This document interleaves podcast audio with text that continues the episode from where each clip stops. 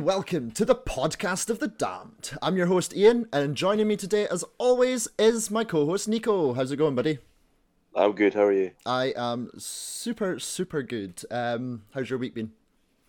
It's been a very weird week. It has. It's been the most bizarre. I don't know what it is, but see, at like my place of work, it's just just been weirdos this past week. Yes, is the answer to that one as well. but uh, but I'm very happy to be back here to talk about another movie, and for the first time ever on the podcast of the Damned, we have a very special guest. Uh, if you're a fan of horror podcasts, you may have heard of the House That Screams podcast, and joining us today is the host of that show, Candy. How's it going? Um, pretty groovy.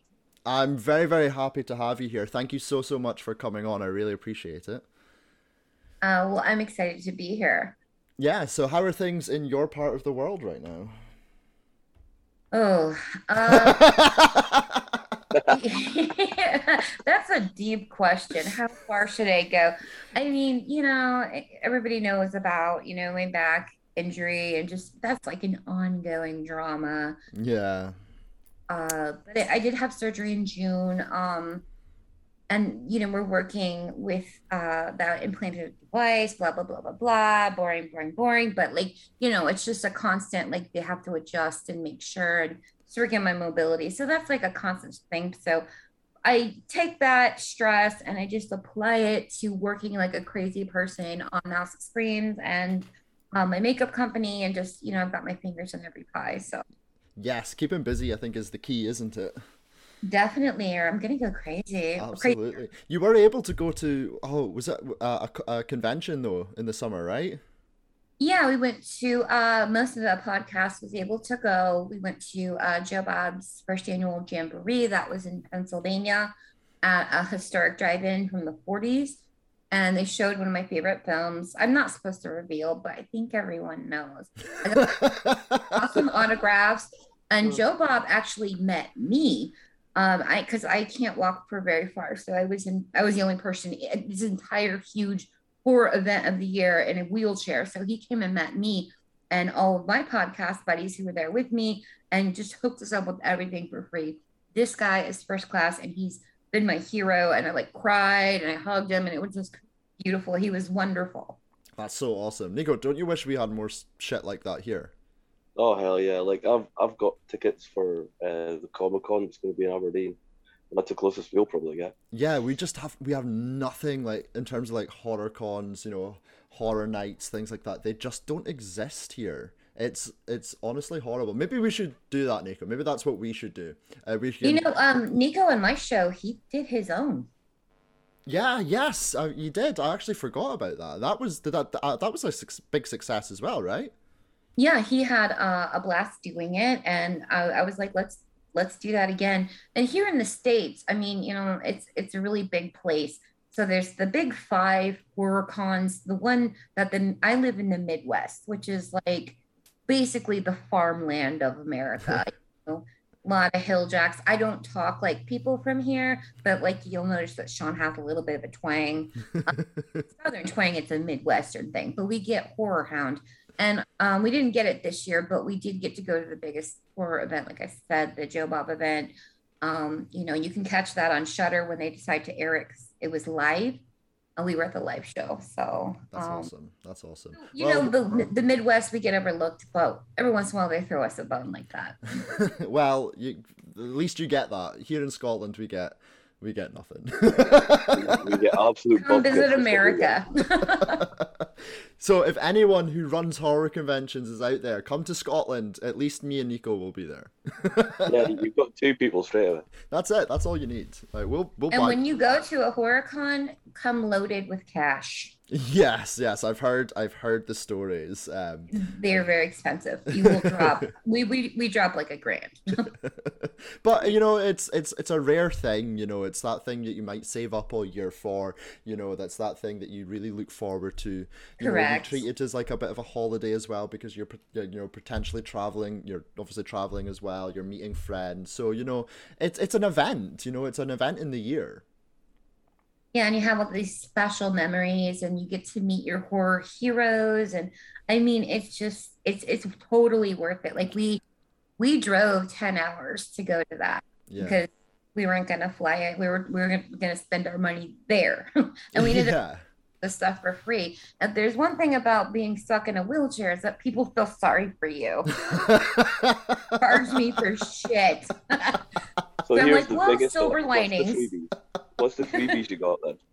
Oh yeah, I mean, like I got free autographs and selfies, and those things are like sixty bucks a pop. Yeah. And you know, meeting Joe Bob, and and you know, he of course was top dollar, big, the biggest star.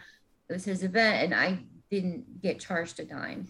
That's awesome though. That's so, that's so cool of him as well. So Silver lining. so yeah, big props to Joe Bob as well. So that's that's awesome. Wonderful man. Um, before we get into today's why why we're here, why we're all talking about uh, movies and things like that, Candy, do you want to just uh, tell our listeners a little bit about your show, what you've got, what your latest episodes that you've been releasing, and what you've got coming up?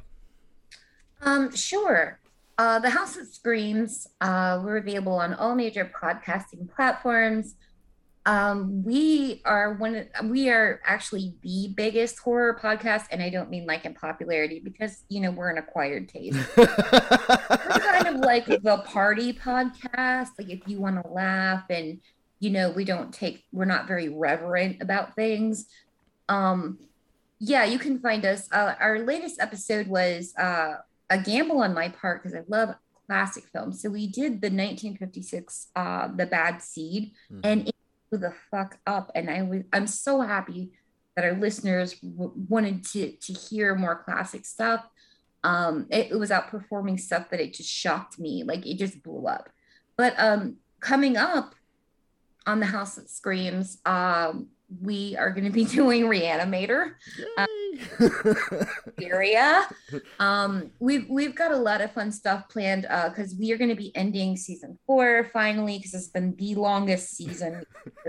yeah, We're going to be ending it right before holiday break, and then we come back in January with season five. Yeah, But, you, uh, when you sent me that schedule the other day, I was like, "This this goes up to like 2023." Yeah, you you know how meticulously I schedule, and I have to was like- reschedule all the time. And I and right now I am seeking guests for season five. Um, we always have a, a, a just our regulars that like to pop on, and we love having people because it's usually like they come on, they're intimidated their first episode, but then they want to come back. So I'm yeah, I, I, I, I I think the first time I, I can't remember what it was. I've got a funny feeling it was Candyman I think it was Candyman. that I came on for my first episode, and I remember just coming in, and obviously, I think you had like your full complement as well, the- you know, of all yeah, like all seven people. all seven people. So I was just sitting there, and I was just like, "Oh my god! Like, there's seven other people here." it's a Um, circus. and now I've I, I think I've done four different appearances on your show now. So Yeah, uh, four or five. so uh, and, and yeah, I'm yeah, you'll be coming on soon. Uh, yes, hopefully, uh, fingers crossed. Hopefully, in the in the new year, yeah, I'm look very much looking forward to the the, the episodes that I'm marked down for. Oh, and Yeah, also I just wanted to. Uh, oh, I'm sorry, I didn't mean to interrupt. Sorry, Nico. Awesome.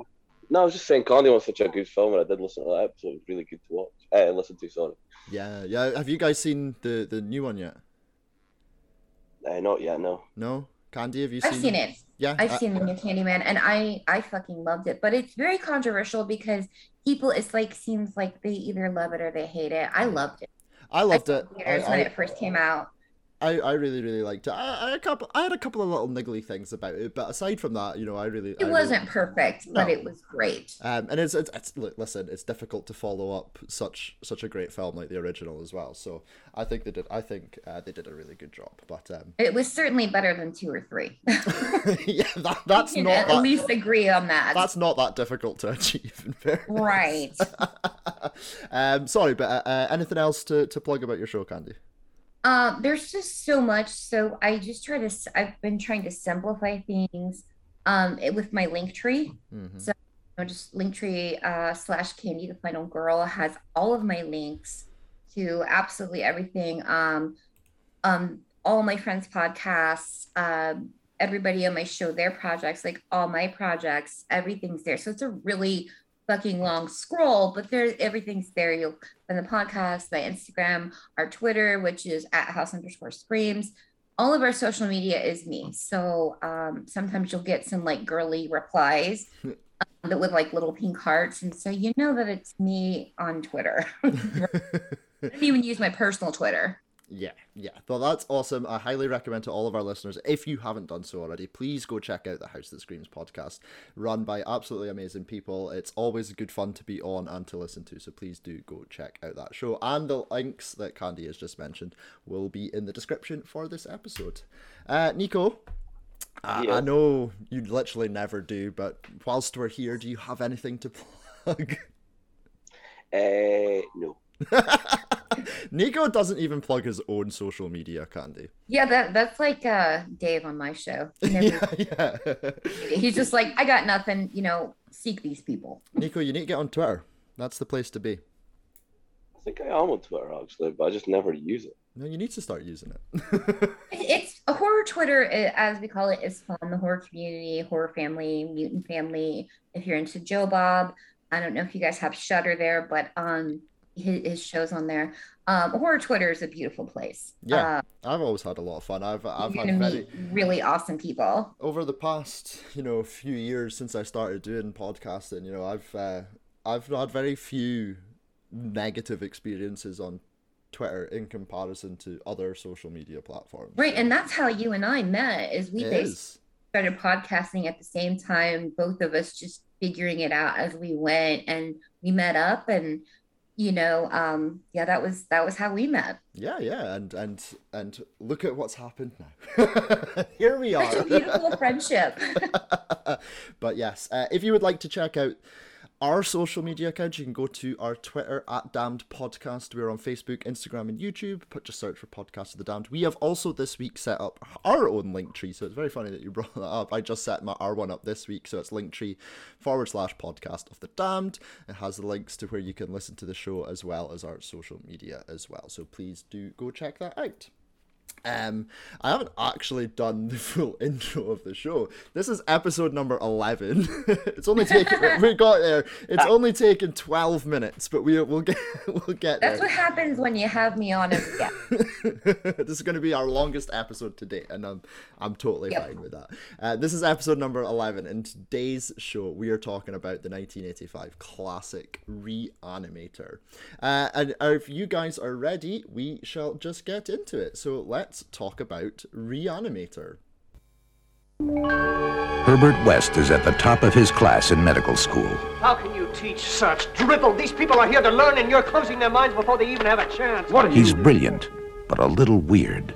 I've broken the 6 to 12 minute barrier. I've conquered brain death. His experiments have always been unorthodox. It was dead. But lately, they're getting out of hand. And he's just made a discovery that could wake up the dead. Herbert West has affected reanimation in dead animal tissue. What are you thinking? How do you feel?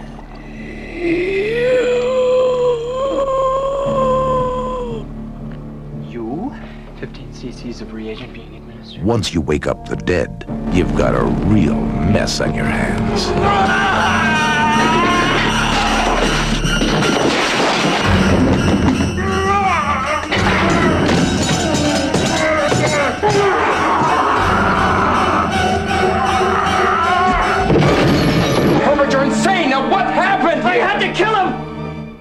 Dead?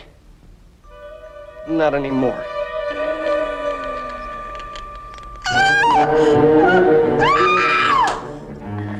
Herbert West brought a lot of dead people back to life. And not one of them showed any appreciation.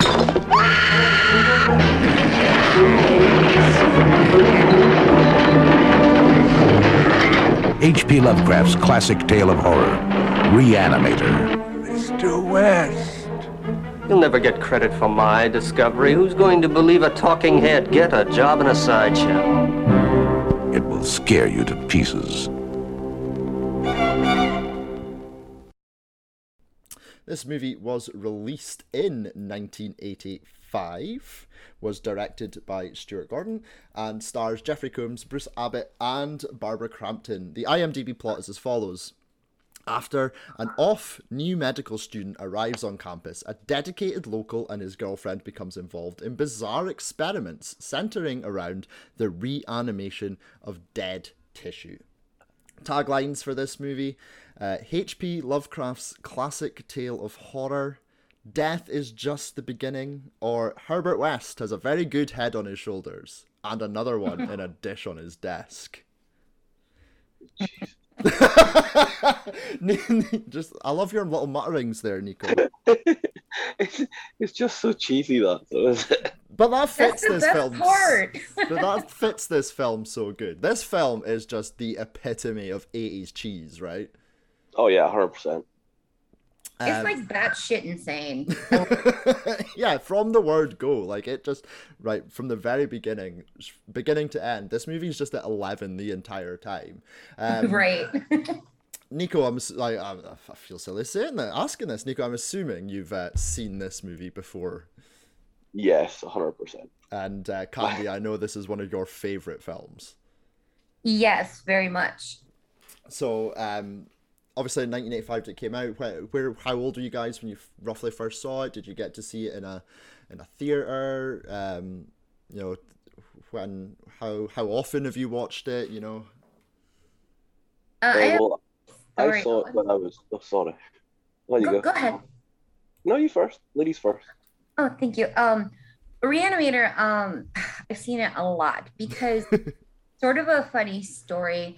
Um, it's Sean and I like really early in our relationship, and we've been friends since we were kids. Like everybody who knows about Sean and I know that. Um, that's my husband. But um, we watched this on Valentine's Day. This is our Valentine's Day.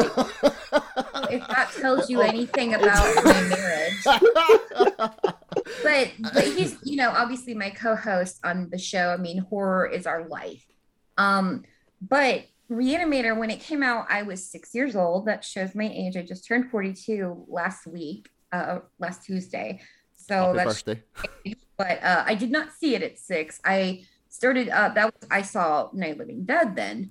Um, it was my first horror movie, but like Reanimator, I quickly progressed into that at about I think I was ten, and I didn't. And there's a part in the movie that I did not understand what going on, but I knew like it felt really weird. I was like, "What's happening?" And later, That, that could explain so much of this film. like, Yeah, you I was just- like- you have not narrowed that down any any part. That could be any well, part. let's just say um, the head giving head. yes, yes. not know what the fuck he was doing naked and he was in places that I didn't feel like he should be uh, when I was 10 you know I was like uh, that's I don't know what's going on but that seemed I, that that's that's not right. You know so later on of course I understood. Um but I never I've seen this movie countless times. I haven't even rewatched it for the purpose of this. Like I barely have notes. I just I watch this movie at least two or three times a year. Yeah. So this is just on my constant repeat. And my makeup company, um, we did a purple eyeliner and we did it for 1985 because almost all of my horror movie favorites came out in 1985. Yeah, yeah, it wasn't that we did. There well, you go. One of our listener questions of the week a few weeks ago was like, "What do you think was the best year in horror?" Nico, I can't remember. Was yours eighty five? Uh, I'm trying to remember now. I think it was actually. I think it was eighty five. I think you did. You said nineteen eighty five. I took a new. It was a banner year. It was a great Yeah. year. Um, I I just decided to be different and went twenty sixteen for some. you know, just ju- just for shits and giggles, really. Just to mix it up. Um, but I totally get what you mean about, you know, the, a, a movie that you don't really need to rewatch or a movie that you know is two or three times a year. You know, Nico, I know you you're you're probably a bit like that with Lost Boys, right? Yeah, the amount of times I watch that is disturbing. Yeah, and, and I'm totally like that with, you know, Halloween and, and, and Shaun of the Dead and things like that. That I don't, I don't like. We did Halloween, you know, one of our one of our first episodes. I think it was like four or five, and Yeah. I had so few notes for that just because I've seen it so many times. You know, so I totally get it. So, Candy, you'll be the reanimator expert for this one. You can probably teach me Okay. and Nico a thing or two about I, this I have some fun facts. Oh well, then we are all for the fun facts. Um, but yes, so obviously in this film you've got two, I would say, icons of horror, uh, and one is probably just one of my favorite people in horror of all time, and that's Barbara Crampton. Um, Oh my God, I love her. We just did, um, as you know, on my show, we have sort of a side show. We we have a we are a side show, but um, we have um a, a new one horror business that we've been doing for a couple months, which are non-horror movies that have horror ties. But our most popular, like critically acclaimed thing is Ghouls Night Out, which Erica and I, and sometimes another female guest or two, will do a feminist review. And we just did Jacob's Wife, her newest film. hmm Barbara was so excited about it. And I just love her. She's so positive and wonderful. Like, I can't say enough good things about Barbara Crampton. Like, I paid tribute to her in a couple of the palettes that I, eyeshadow palettes I've done. Like, she's just fucking one of my favorite people of all time. She's she is absolutely awesome. Like I, I, Nico, I know I go I go on at you about you know being on Twitter and things like that, but she's she is absolutely one of the most nicest, most positive people on Twitter. Um, you know, she's into I've interacted with with with Barbara a couple of times, and it's it's honestly amazing. Like she is so so nice. She's so sweet, and she's a great great actress as well. I think, and she's only getting better as you know, as as she get she gets older. Um, she was in You're Next a few years ago, which I thought she did a really great job in as well. Um, so yeah, I think she's absolutely great, and I, I loved seeing her in this film. if you Um, haven't seen Jacob's Wife, her newest film, um, which deals with like vampire Mhm. lore, um, I urge you to check it out. Or I if you don't have access to it yet, um, we did, or it's been think- recently released on my show. I think we have it here on Shudder at the moment. Yes, Um, it's. think I on Shudder urge you to watch it. It is a fantastic. She had another film out just I I think it was just before Jacob's Wife called Sacrifice. Um, Hmm. which I've not checked out yet, which I need to check out. So, uh, yeah, uh, Nico, are you a fan of, of Barbara Crampton? Yeah, like I remember seeing her in this, and it was like, yeah, bit exploitive in this, but yeah, pretty good. Like, But Barbara Crampton has, you know, made like because she's obviously been in interviews and things, and you know they've they've asked her about you know scenes where specifically you know we're talking about we're talking about the the, the giving head scene, and you know she um she's stated in interviews that you know she'll read the script and if she thinks it fits with the story she has no problems with you know like on-screen nudity and, and, and things like that you know. She said like and this was just a few years ago as well and she was like i would do it today if i felt that it would fit with the script. And you know i just feel like go barbara you know? If I can do a spo- a quick spoiler, and it doesn't ruin anything in the film, if you um are planning to watch Jacob's Wife, but this woman is older than my mother, looks fantastic, and she you see there's nudity in Jacob's Wife, and she's not afraid to still go there. and she she does she looks fantastic you know Yeah, she- she, it worked in the scene, and she looked great, and she felt confident, and this is a woman her in her 60s, and you know I'm like, go, you do your thing, I love it. Absolutely, Cool. absolutely. Um, we've also got other horror royalty in this movie in Jeffrey Combs uh, or Combs, I Yeah. however, you- however you decide to pronounce it. Um, but I he is probably I think it's with with with him it's the mannerisms that he does. Sometimes it's not necessarily the words that he's actually speaking, but he's got he's got just such an expressive face. Yeah, You, you know what I'm saying? Like he just has these little mannerisms and you know little you know eye and mouth twitches and, and things like that, and I think that brings so much to the screen. Yeah, for this character in particular, which he's played many times, um, and he was on um, not I don't know if, if it was the fin- it was the, before the finale, like the penultimate episode of season three of Joe Bob's show, The Last Drive-In. They interviewed him, and you know he he spoke at length at playing this role of Herbert West, and I mean this guy is just such a phenomenal actor. It did pigeonhole him and typecast him, but I I think it doesn't like bother him too much. Um, I can't imagine anybody else playing Herbert West. No, and and but you know he he has uh, I, I totally get what you're saying you you, you know it, it has sort of pigeonholed him a, a, a bit as a role he's played on a excuse me on a few occasions but whenever I've seen him in other things as well he's always been one of the standouts of the film um I, I think uh, the the Frighteners which I think was in the mid '90s with Michael J. Fox and Mm-hmm. you know, Underrated. underrated. Yeah, absolutely. And um, slightly, slightly more recently, um, Would You Rather, which I think is a really underrated movie. Um, you know, I think he play he plays someone in that movie that's really sinister, but you know, on the face of it is very, very calm, and you know, and I, I just, I just think he's a really great act, uh, great actor. Yeah, because like, Oh, yeah. Would You Rather? That was one of my favorite ones that I saw him in as well. He's just really good in that. Yeah, yeah, I completely agree. I completely agree. Um, so we've so those those are. I mean, if you're talking about it in terms of you know famous horror actors now, those are probably our two big stars. But obviously, you know, this has got a whole host. You've got Bruce Abbott here as Dan Cain. You've got the the late David Gale as as Doctor. I was always in love with Bruce Abbott, you know, and he and he has like this uh soap opera good looks, and it's no surprise that he went on to do soap operas. I thought it's he was of a, dreamy. it's a bit of a change, though, right?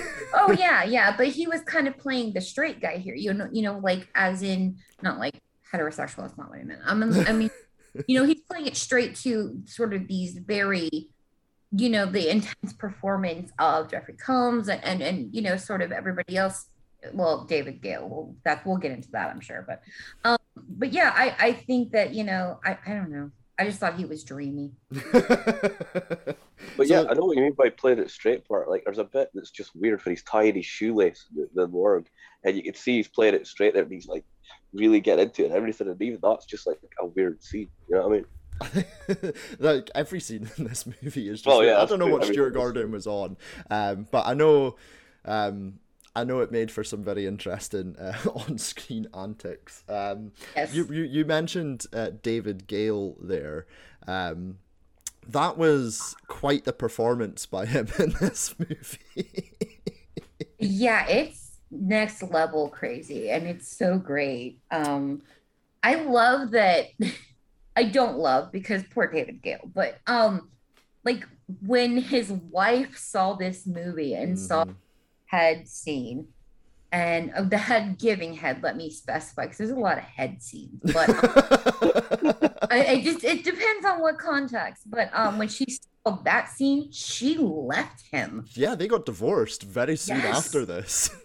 And he felt like shit. He's like, I don't want to do this scene, but he did it. And I'm glad that he did. I'm I'm sorry about his personal life, but like what a fucking but it's in this movie and we have this movie. And without that scene, like we still have a, a, a really fun, great movie, but that just made you go like, okay, I, I don't trust this movie at all. Where the fuck I mean it's, it's not afraid to go anywhere. Yeah. So um, obviously, when we get to later in later in the show, we have a, a segment called uh, "Bad Letterboxd Reviews," and it's pretty much where I just trawl through the negative reviews and see if I can find something that's mildly amusing or, you know, or funny or things like that. And that scene was getting that scene got so mu- was getting so much hate.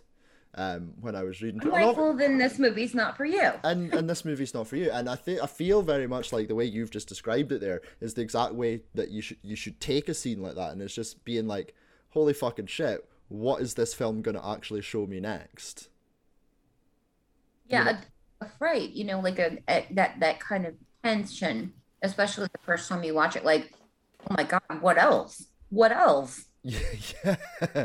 this, this movie has already shown me so much, and it's still you know able to to shock you and just show you things that you've never ever seen before as well. Nico, how did you feel about this scene? Like, the the head given head thing is just it blows your head off basically. Pun intended. Uh, it's it's just like you don't see it coming. No.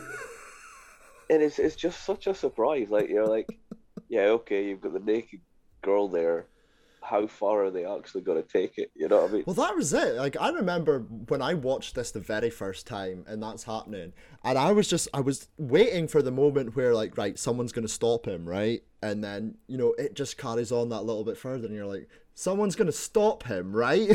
and Right? and it's just like lu- and obviously eventually it it, it does you, it, it- you know someone stops him and you're just like you're almost like breathing a sigh of relief at that point as well you're like oh thank god someone someone fucking stopped him You're like, I'm so uncomfortable right now.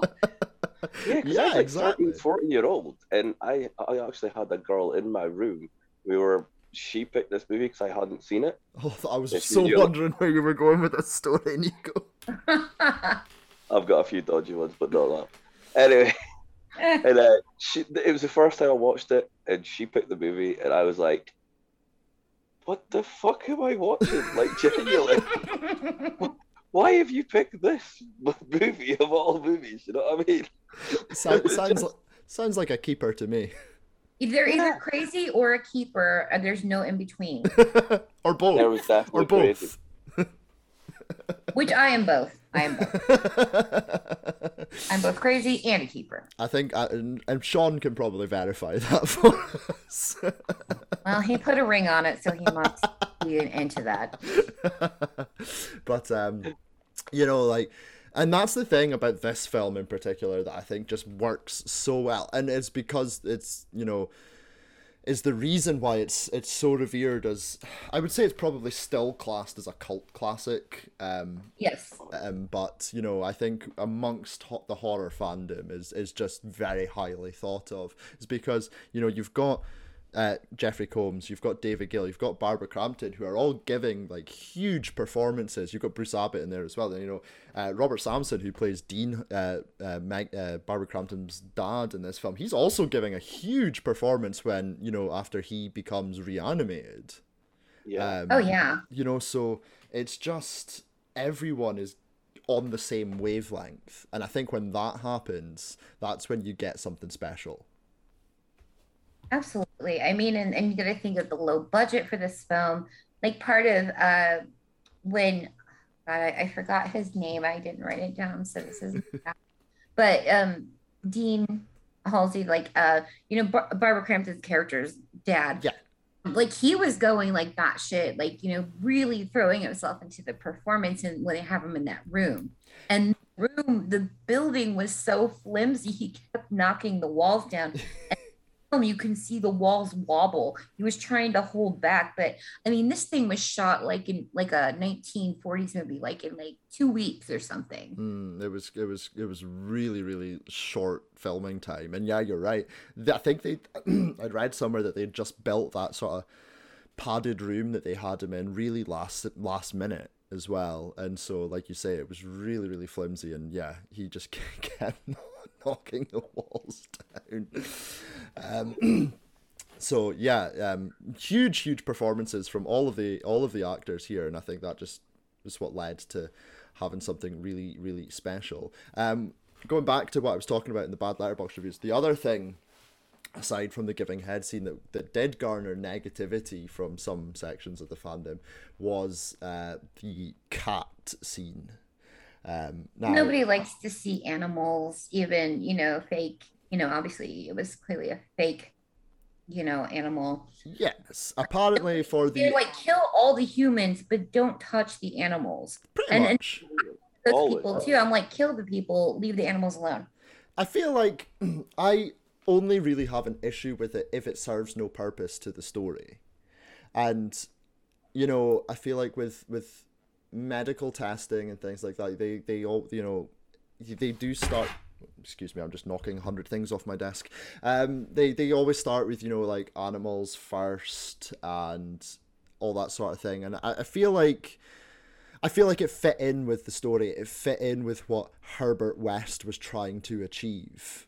So I don't particularly have an issue. There are certain movies where it does just seem excessive, you know, and it's obviously you know a director's choice just to have an animal in there to get killed. But you know when I think back to one of one of my favorite movies, Halloween, when the scene where you know Michael Myers sort of kills the dog, I feel like that serves a purpose.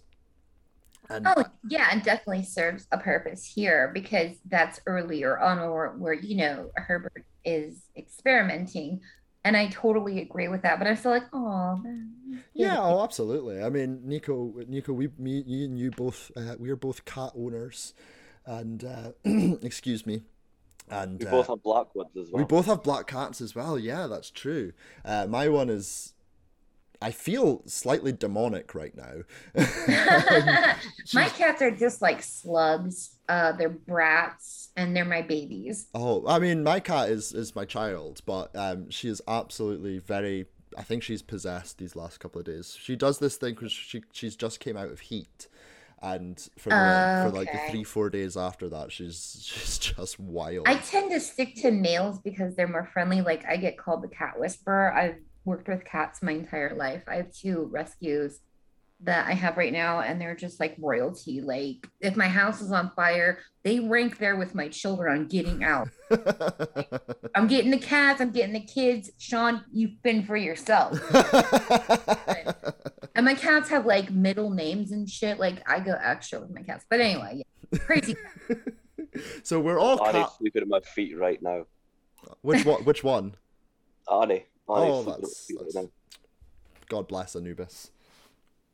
Um, but yeah, so we're all cat lovers here, and um, yeah, I feel I feel like Nico. How do you feel about this? You know, the the use of dead animals. How do you just feel about the sort of controversy that that, it- that it causes? See, I, I've always agreed with you with that one, where it is the whole if it serves a purpose, it's understandable. Like you're gonna have it in films like Pet Sematary and shit. You know what I mean? But in this one, it serves a perfect purpose because it's, as you said, animal testing's a thing, and it was massive in the 80s. Yeah, yeah, Um, exactly. and so it's understandable and that. But like, as I was saying about the first time I watched this with the girl that I watched it with, her two favorite scenes is the bit with the cat and the head giving head. So I was like, this is really, really weird. Like, so yeah, the, this movie, like, I, I missed it the first time it was out. So I was a teenager with it, and so I understood what was going on, sort of, but not fully. So yeah, the, the audible testing part, it was like a massive thing there as well. Everyone was like, "Oh, don't use like cosmetics and all that shit," and I'm like, "Well, it's understandable for medical purposes, though." Yeah. Yeah, yeah, that's that's what I was saying, and that's how it fits in with the. That's why I feel like it fits in really well here in terms of the purpose that it's serving. So, I personally don't have don't have an issue with it at all. Um, we you mentioned earlier, Candy, about the budget for this film. Obviously, we'll we'll we'll do finances in that a little bit later on, but this movie did have a tiny, tiny budget. And with that being said, the effects in this film are great. They really are. This is, I think, the first use of like glow sticks. Um, I mean, we have that very vivid green serum that is, you know, the reanimating serum. And I think that is so iconic. And we've seen use uh, of, of glow sticks in effects since then. hmm you know, kind of became a thing. Like this was, you know, it wasn't a huge hit, but like the right people saw it. Like this is David Bowie's favorite film. Like yeah. yeah, fight that. I mean, could he be cooler? But yeah, the iconic green fluid. Um, I mean, and that's just a tiny little thing. Um, but it's it, it really is like the hinge of the whole movie because even when the movie goes dark, you see it. And uh, you know, that that just leaves a really big impression on you. Well, yeah, it's the very last thing you see, isn't it? When before Yeah. sort of credits roll, when you get that freeze frame at the end, and and the, the you know the movie poster with uh, Jeffrey Combs with the, with the the needle with the fluid Yes. in it is such an iconic image. You know that Yeah. that image of him holding the the needle is what probably one of especially amongst the sort of horror fan, fandom one of the more famous images in horror. Yeah, I recreated that color in my Scream Queen palette for my color Barbara. Mm-hmm. You know, there's the reference. but And I don't like greens, but that's like my favorite color to wear. Such a fun fucking green. Like you can't miss it. It's so great. And it's just very that's one of the most iconic takeaways from the film. Even if you haven't seen it, which if you're a horror fan who hasn't seen Reanimator, I consider this, you know, required viewing. And you don't have to, Right. like, but you have to know about it. You have to see it, and so everybody knows. When I post a GIF of, you know, I don't have to have any explanation, but with him with that syringe of it, you know, okay, Reanimator. Yeah, and I feel like that's that is something. You know, there are a few film there are there, there's probably quite a few films that we between us, you know, we would consider required viewing, but I think we could all agree that Reanimator is definitely one of them. Um, and then aside from that as well, in terms of you know the simple sort of gory effects that you've got in this film, in ter- you know, you've got decapitated bodies, you've got people being being killed by you know intestines. You've got bodies exploding all over the place you know. It's absolutely insane. But i don't think there's a an effect in this movie that i look at. And let's let's let's not forget this movie is now is now what 36 years old? Something like that. Um there's not un- really an effect in this film that i look at and i think that's really not aged that well like i think everything it's kind of timeless It really is. Um, and that's the beauty of practical effects, something that we preach on the house that screams like, you know, um, in 1985, we also got George Romero, who you guys know is my favorite. Uh, Ian knows. Um, but he did Day of the Dead. We've got, you know, The Wizard, uh, Tom Savini on effects, practical effects. And you take that and you put it next to, like, let's say some CGI film like Wishmaster, which I shit all over if you missed that episode. Um, I don't usually like too much 90s horror, but the CGI will date you, will make the movie look bad. But if you use practical effects, it is timeless. Like David still looks fucking amazing today, and it was also 1985. This movie still looks fucking amazing um, today, and I think we're we're having a resurgence in horror right now, back to practical effects along with some CGI. Yeah. So the practical effects are bringing back what we need in horror to make a lasting impression um, as a film. Yeah, I mean, don't get me wrong. I absolutely think there is a place in for CGI, and I think it's just about striking that right balance between, you know, what you use for as a, as a CGI and what you use for. It's less is more. Less is more. Absolutely, I think s- platforms like Shudder have really helped. You know, with that resurgence, like you're talking about, of getting you know low budget horror movies out there where people are forced into um, you know, having to make really creative choices. You know, we, we I've talked about it on many many episodes about how low budgets really do force directors and producers and makeup artists just to just get creative. You know, you talk about like Exactly. night- That's why you get the brilliance of George Romero. I mean, he, had no budget for like the iconic Dead trilogy, although it's really not just a trilogy. But when we talk about Night, Day, and Dawn, Mhm. um, no budget, no studio backing him up, just creative choices. You know, um, I like honestly, I'm like take their money away, make them think outside the box, and you're gonna get a masterpiece. Yeah, absolutely. And and Nico, I can't I can't remember what movie we were talking about, but we were definitely talking about film. And it was like five or six years old, and we were we were already talking about how the CGI is aging. Yeah. Mhm. I can't remember what movie it was, but you know, and that was just that's literally just a few years ago. Um, I'm assuming you're, you're I'm assuming you're in agreement with us about practical effects and and the ones in Reanimator specifically. For sure. Like I, I love all the like my favorite one with the special effects is the peel and the orange one. Like that is just so good where he's like it's like peeling an orange and he's just pulling the head straight off. You see straight into the, the brain and everything. It's just so good, you know? But that's the thing about this film as well, because there's so much of it, and because a lot of it is in such you know great detail as well. I feel like it would have been really, really easy for a lot of it to not look that great, or for them to get a little bit wrong, or for a few bits and pieces for you to be able to pick out and go, that one's not co- so quite well done as the rest, or, or, or anything like that. But th- uh, they got it spot on. Yeah, Yeah. and they show, you know, sort of what he was saying, you know, like where most movies could have pulled away or maybe not shown it directly. I mean, it's like bright lights, you're looking right at it, and they managed to make it click. And, you know, hats off to them for that because that's hard to do. But in the 80s, uh, like that, I call it the golden age. I mean, it really set the groundwork for, you know, what we have in horror now. I mean, it, it, it was like, well, nobody's done this. Let's do this. Let's try this. Hey, we got five bucks. Um, all we need to do is this, you know, and, and we'll show the whole fucking thing. And this is a movie that doesn't pull punches. It shows everything. Yeah, absolutely. I completely agree. Um, I know. sorry, we're not really going through this movie sort of scene by scene as we do for some of the films, but I feel like you know the, these. I'm bad at that. Uh, yeah, I know. And sometimes I'm just like, oh, I don't really want to go through things scene by scene, and then I end up doing it anyway. um, but we'll just you don't really need to with this movie though, because it's quite sequential. This movie, anyway. If you've watched it, you'll you'll get whatever we're talking about because it's all memorable. It's, It's there's all- nothing that's really forgettable. That's it, and you know, it kind of like obviously it's not, but it does. It like you were saying, it's very sequential. It flows very nicely. Like you don't really feel like there's a big sort of cut at one point and you're jumping about and jumping about all over the place. You know, it it does flow very nicely. This film, it almost feels like one of those movies that's been done, you know, in just like a few different takes. Obviously, it's not, but you know, I I, I agree with that actually.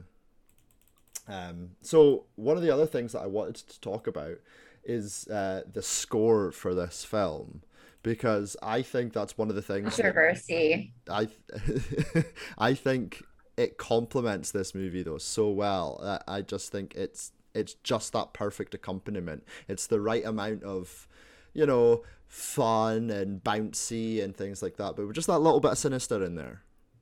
Yeah, um, but they got a lot of flack for um supposedly ripping off Psycho. They did. They did. Yeah. So, you know, but I think, you know, it, I I can obviously tell like, if I'm listening to the Reanimator score or I'm listening to Psycho, having seen both movies so much.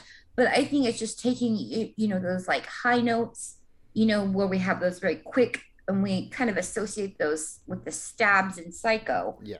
Um, but I think, you know, here, you know, we have a lot more going on around that. And it's not exactly like Psycho. Like me, I I see like maybe inspiration, but I would never mix them up. I would never say you No, I feel like this one has got so much more, so much more fun in it as well. You know, Yeah, It- like it's full. yeah, it's full. It fits the sort of style of the 80, that sort of eighties cheesy movie. You know, um, so I, I I totally get what you're saying, and you do you like you say you do see the similarities there. But I, I, I, I Nico, I'm assuming you're the same again. I, I would never mix this up with the psycho theme. Oh, definitely not. But you can definitely tell that they've borrowed a few notes. Let's put it that way. And, uh, well, Nico, you're a you're a music expert. Inspired by. yeah, but like, eh, let well, what was it? Dr. Dre said when he covered stuff. Uh, I'm I'm just borrowing it. Just It's, it uh, it's, Don't give it was it along back. that line that I'm paraphrasing, you know. But yeah, was that a direct quote? Was it? it definitely was not. But I remember it was still along that line he said, and it, you can tell they're they're mixing a lot of stuff in this with like this movie is basically Frankenstein, which a lot of folk forget. Like a lot of folk are like, "Oh, it's a zombie movie." I'm like, "Well, not. Not really. Yes, we haven't gotten into the debate yet. So, and I think you have both just given your answers there. So we're, we're are we are we going with that? This is not a zombie movie. Hundred I- I would percent. not classify it Frankenstein as- ripples. it is not a zombie film. It does. I mean, clearly the title "Reanimator" and what are zombies but reanimated corpses? But th- it, this is. It just feels different. It doesn't feel like a zombie movie because um, I don't know. It just doesn't have that that you know zombie feel to it. It's more. It's it's something more like they're they're smarter. Um, you know, there, there's just more going on there than would be for a zombie and it's not and, and you know and a lot of they had all these different explanations or no explanation like in Night of Living Dead like or, or a really thin one as to why the corpses are reanimated and they just want to eat flesh reanimator they just want to fucking kill you Yeah. like Yeah, you they want to kill you immediately upon reanimating once you you hit them with the glow stick juice they they're they're gonna fucking kill you yeah, no, I'm on board with both of you guys. I do not class this as a zombie movie, um, for for the reasons that you guys have, have you know given. Um, it has it is definitely got a very different feel to it. Um, like you said, they are smarter. There's a couple of few. po- Well, I mean, uh, Doctor Hill's head is fully kind of fully just back to life, really, isn't it? So it, you know, it's talking, it's hatching all these evil schemes. Yeah, um, thinking, still using its body, Yeah. you know, yeah, in, in tandem. yeah, exactly. And you know, Dean Halsey, although is is is completely you know off the rails, you know, is still responding to commands from from his daughter and and things like that so there's definitely differences there between this and what you would class as a traditional zombie movie so um that's why i wouldn't class it as as a zombie film And we Um, have a specific, you know, focus on the brain. You know, they're medical students. mhm. So this is a lot more scientific. And so, uh, you know, he's particularly wanting to reanimate brains.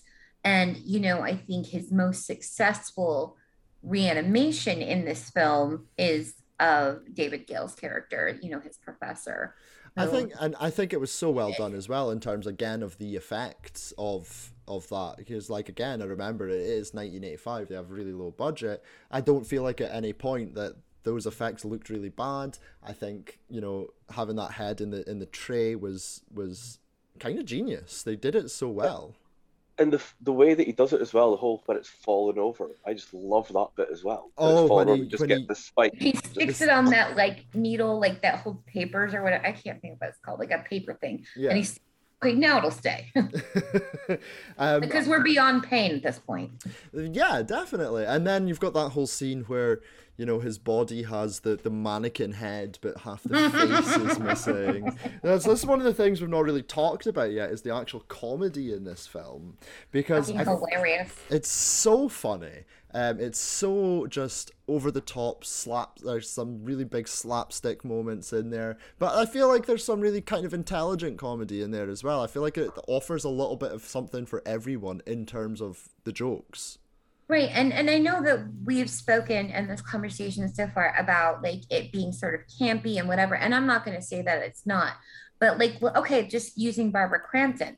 Let's talk about Chopping Mall for a second. Now that is cheesy 80s horror. with fucking robots and like in the mall and it's dumb and but it's fun it's, it's junk food movie like i call it reanimator i think is a little bit more intelligent it's uh you know ballsier. It's it, it and even in its comedy moments it has like so much more to offer than your typical 80s cheesy movie. So that's why i i would not call it like a cheesy movie.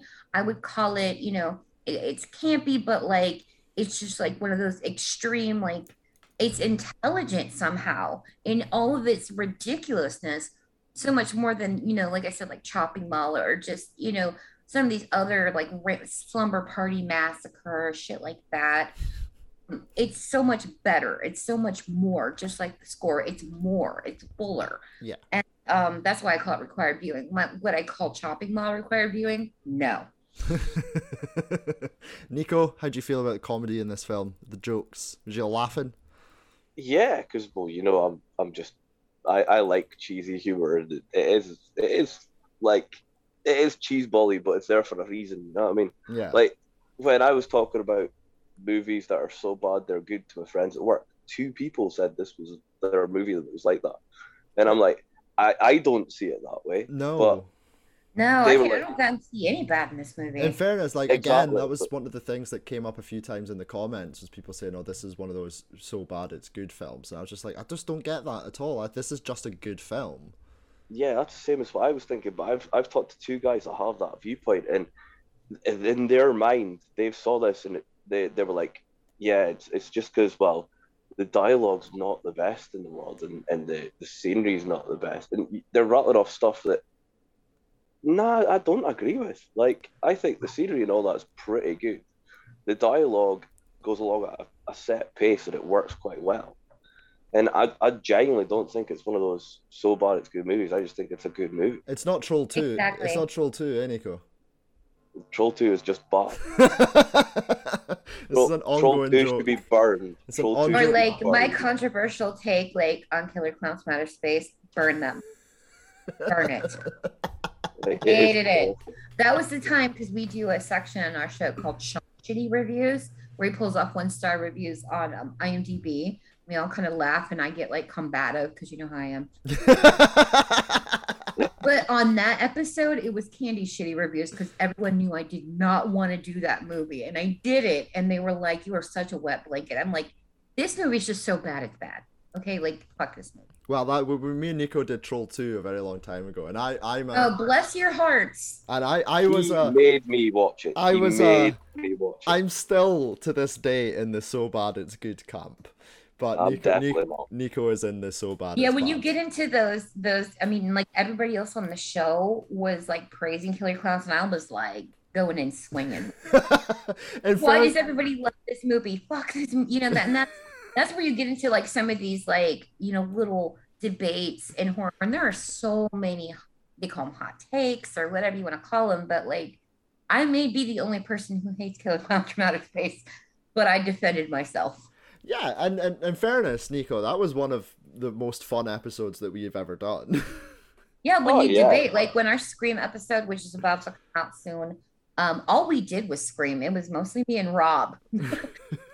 Why am not I not? su- Why am I not surprised? Rob and I, um, like, okay, in, in honor of Rob, I'm wearing my uh, Nightmare on Elm Street three episode um, of shirt, um, because we fought about that. I'm like, how did you? How could you shit all over Dream Warriors? You broke my heart. You know, we, Oh. we um, still bring that up. Like that's a running gag now. Like, like a- two years we've been fighting about that, and Scream is our new fight. So you know, you just, you just have your things. so See, anyway, our fight, our fight is quite easy. It's two movies and Oh. two movies alone.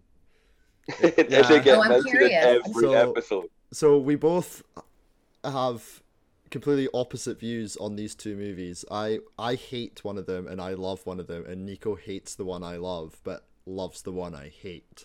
Yeah. So the two movies, I mean, I say I love it. I didn't love it. I gave it a very average review. um, but the two movies are Doctor Sleep and the Child's Play remake. Oh, that's yeah. I can see the hot takes coming right now. Um, so yes, um, so we. well, where do you stand on those two movies? I hate them both.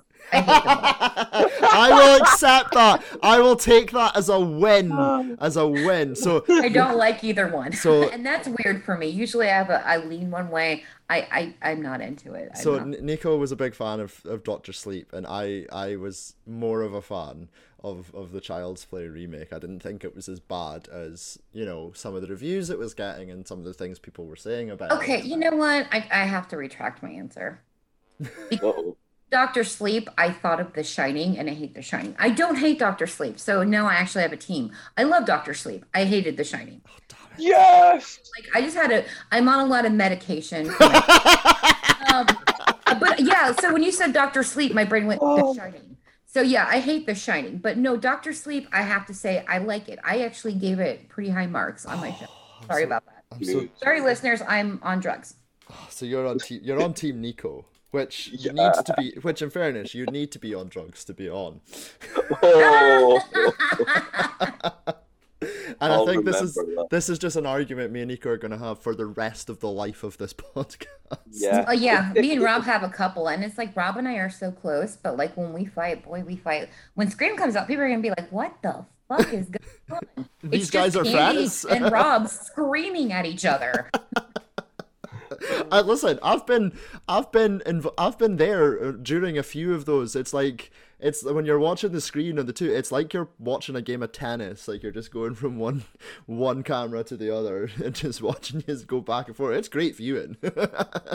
Yeah, because we, we do our podcast. Uh, I, I am behind on clips just because my health has been so bad the last couple months, but we're going to get some out here very, very soon. But yeah, we do everything on camera just because we get to react, you know, with each other face to face.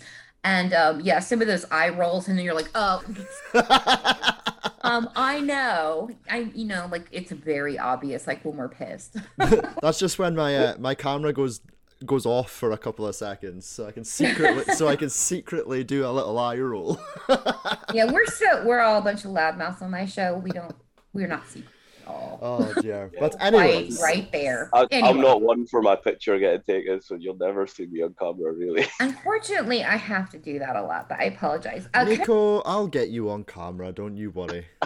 yeah, You we have to know. I have to know that you're not just like a mannequin, a medical mannequin wearing that you have a head attached to your body. No, um, I wanted to bring up something, and I know this isn't my podcast, but I want to talk about Brian Yuzna for a second because um, also required viewing. I think because um, Brian Yuzna specifically, you know, he produced this film, and it beca- kind of came became like a, a, scary thing. His name because of this film. This was his first, you know, doing that. Mm-hmm. But he specifically did this so he could do Society, which came out in 1989.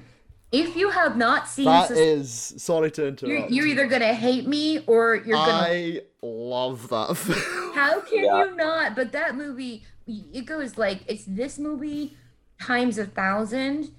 Yeah. Yeah. So that's, that's a very good movie. I actually have a denim jacket that has the the the the I don't know how to describe it. The, the ass face scene on the back of uh, it. I need I to am a butthole. I need to. I need, to, I need to take. I'll take. I'll take a photo and I'll send it to you um, of of my jacket. Yes, please. But, uh, but like I, society, we did um over like about a year and a half ago on my show, and everybody was like, "Candy, what the fuck?" Oh, it is out there.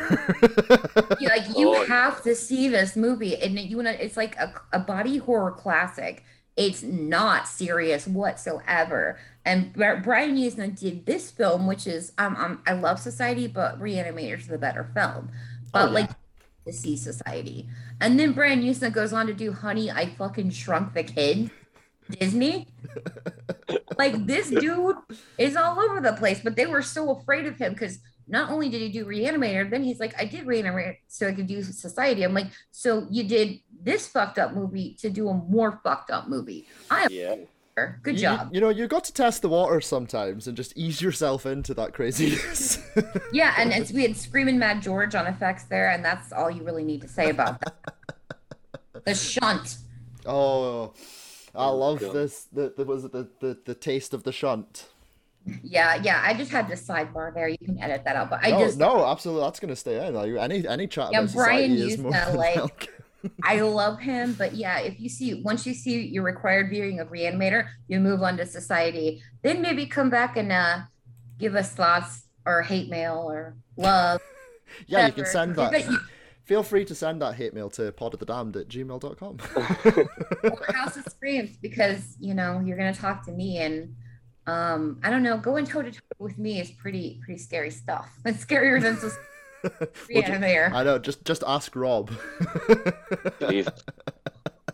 How we can love each other so much and then just fight like all the time. but uh, but yes, uh, uh, the making up's the good part in that one, I'm guessing yeah, uh, but we, we hold grudges, and but they're not real grudges.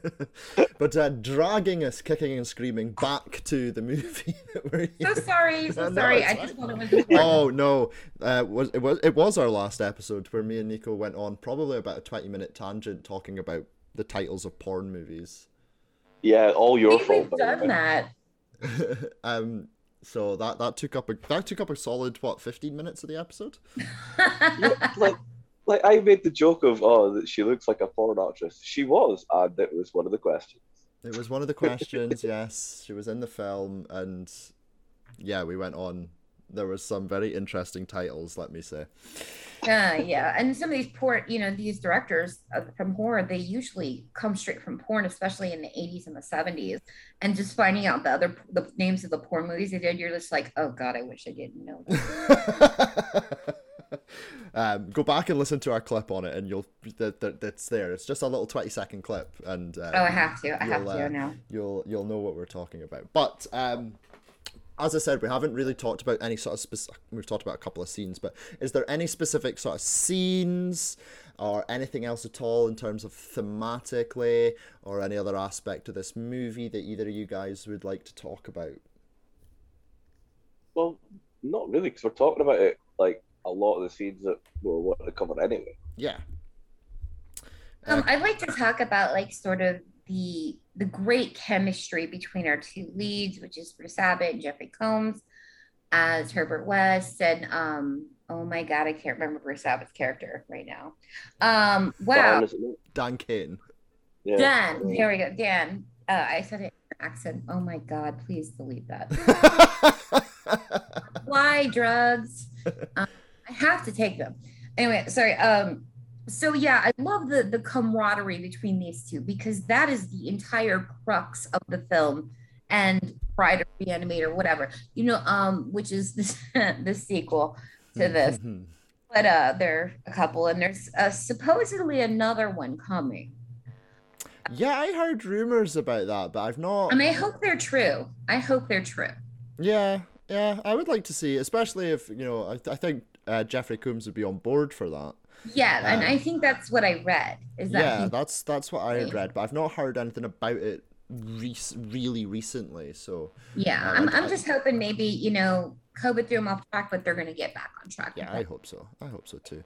There's a Um, lot of other remakes out there that I'm like, please don't, or or you know, additions or sequels. But I'm like, I want this. But anyway, like these two characters, they they just have you know.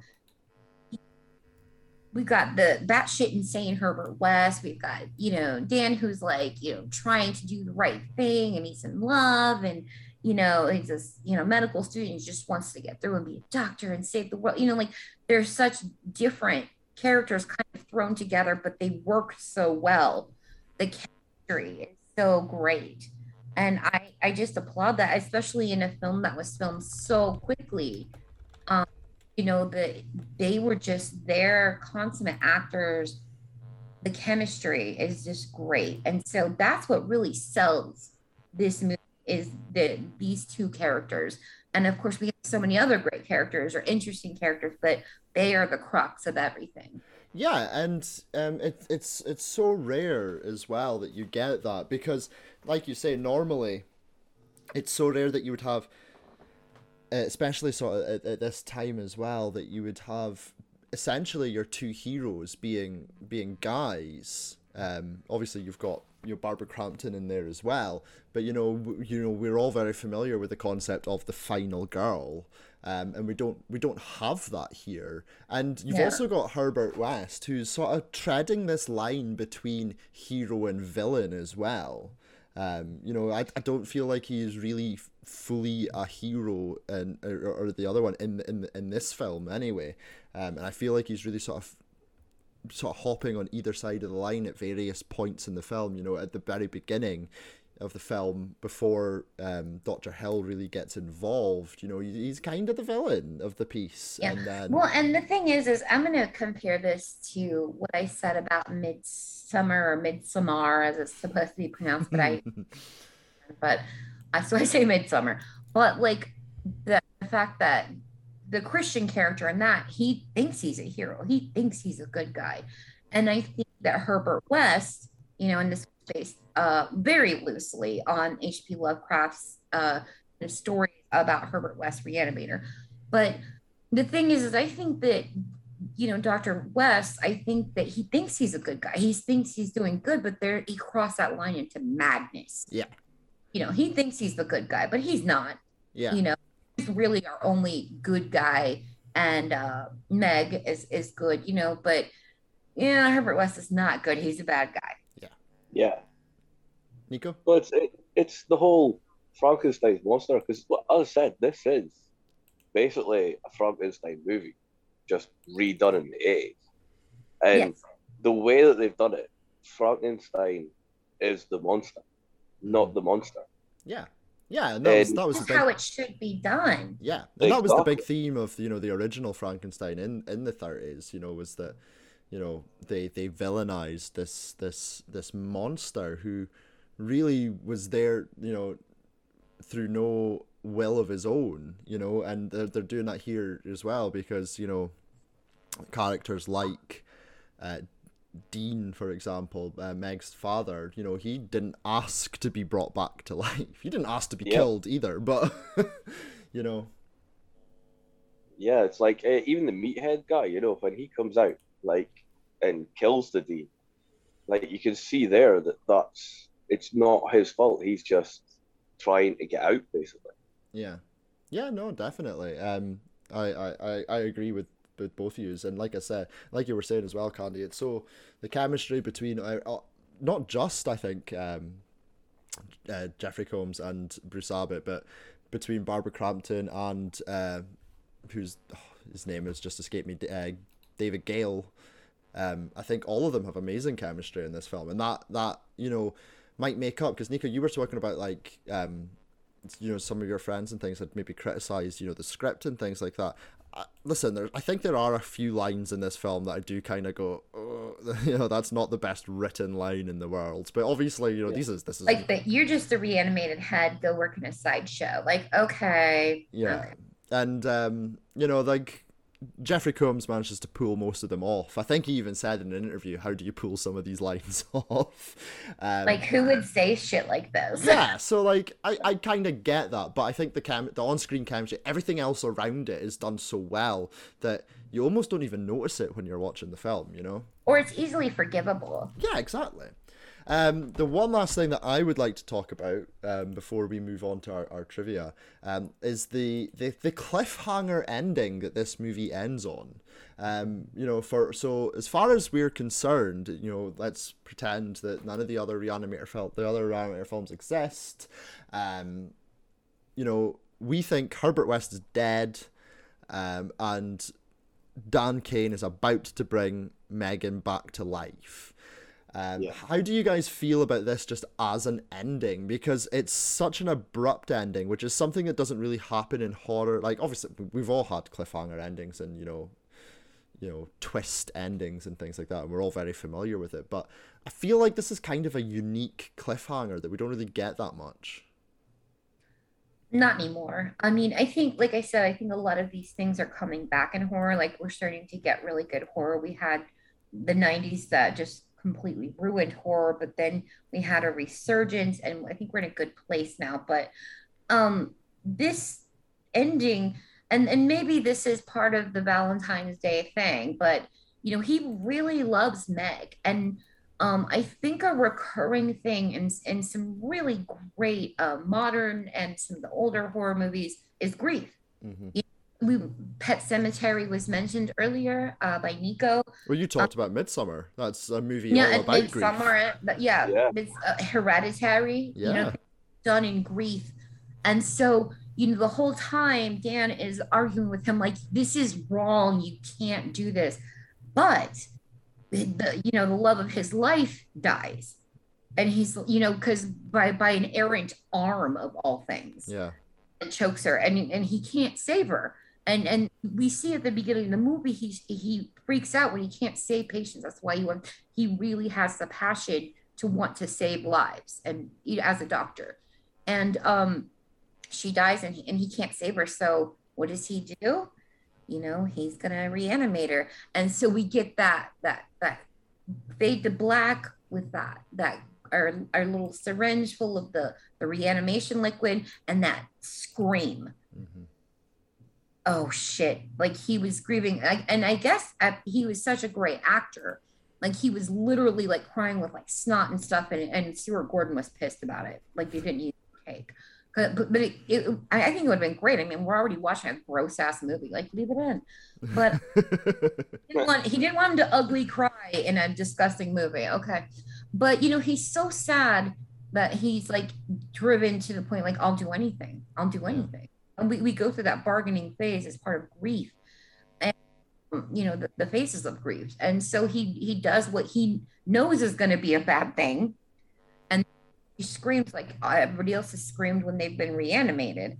We know this is this is bad, but he did it because he loves her so much. And you know, I kind of like that feeling. And it, it was honestly, I like cliffhanger en- endings. I like these endings where you get to kind of go on with the story any way you want in your mind. And get that here. And of course, we got you know sequels to this, but you know, even if you just watch this movie and just go from that ending, I still think it's a great ending. I, I honestly think it was the best ending that they could have done. Yeah, I I think that's always an important thing is to, to think about when we're, we're talking about and you're having debate and things is like, well, what's the alternative, you know, and is there a better way of doing it? Nico, what did you think of the ending? See, I I quite like the ending because it's like a lot of the movies in the 80s did leave it open for a sequel. And that's basically what this one is doing with the ending, but it, does it so well that you wouldn't really care if there wasn't a sequel, if you know what I mean, because it closes it enough for you. Yeah, So, that's that's the good thing is like obviously like you're saying it, it's it's it's very very open. It's a very very open ending. Like if they, but if that was just it, you wouldn't necessarily be disappointed with you know oh well, well what happened you know that's just kind of it like I, I get I get that and I feel like that's an odd thing to say about a movie with such an such an open ending Hmm. Yeah, it's I mean, like- we, it's hard to do right.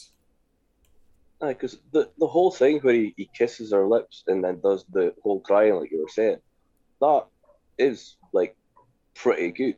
Like the way that they did it, because you're thinking he catches the emotion, he thinks he's a way to go get it. It's it's just such a good end. Is the way it, they, they did it right. yeah I, I, I the allure i think is there um you know so the whole time he's it's almost like let's let's metaphor this with like you know i mean technically it is sort of a drug but like drugs like okay my friends do drugs but i i think drugs are bad and i want to do the right thing but you know something bad happens and then he falls into it and you know the the allure was there like well i can't let her be dead but this is a bad thing but you find ways to rationalize it like a lot of you know drug users alcoholics whatever do mhm. um, you know if you want to get really deep with this Yeah, no, you're you're absolutely right. You know, and that's and I think that goes for for for most addictions out there. You know, and that that that definitely applies. And and again, though, but the the simple fact that you know that's you know that's where this particular conversation's just taken us just shows how much depth this movie actually has. You know, to some to some people, they think they like some people might just dismiss this as being that sort of cheesy mid 80s movie that you know we've been talking and having fun about and laughing about but there is depth to this movie you know there are real moral dilemmas that it, it sort of raises and, and real life um, conversations that are to be had from it Yeah. Definitely. And we had that with, um, you know, Frank Henenlotter is a schlockmeister, you know, these kind of grindhouse films, you know, like Frankenhooker and stuff. We did brain damage. And I said, you guys, I'm gonna, I'm gonna turn the tables on you. And we had the most serious episode we ever on on a schlocky movie that people dismiss. And now everybody's like, oh my God, I never realized that. Yeah. You can do that. And like there's not a lot of these films that you can go really deep with. I think we get a lot more depth to horror these days.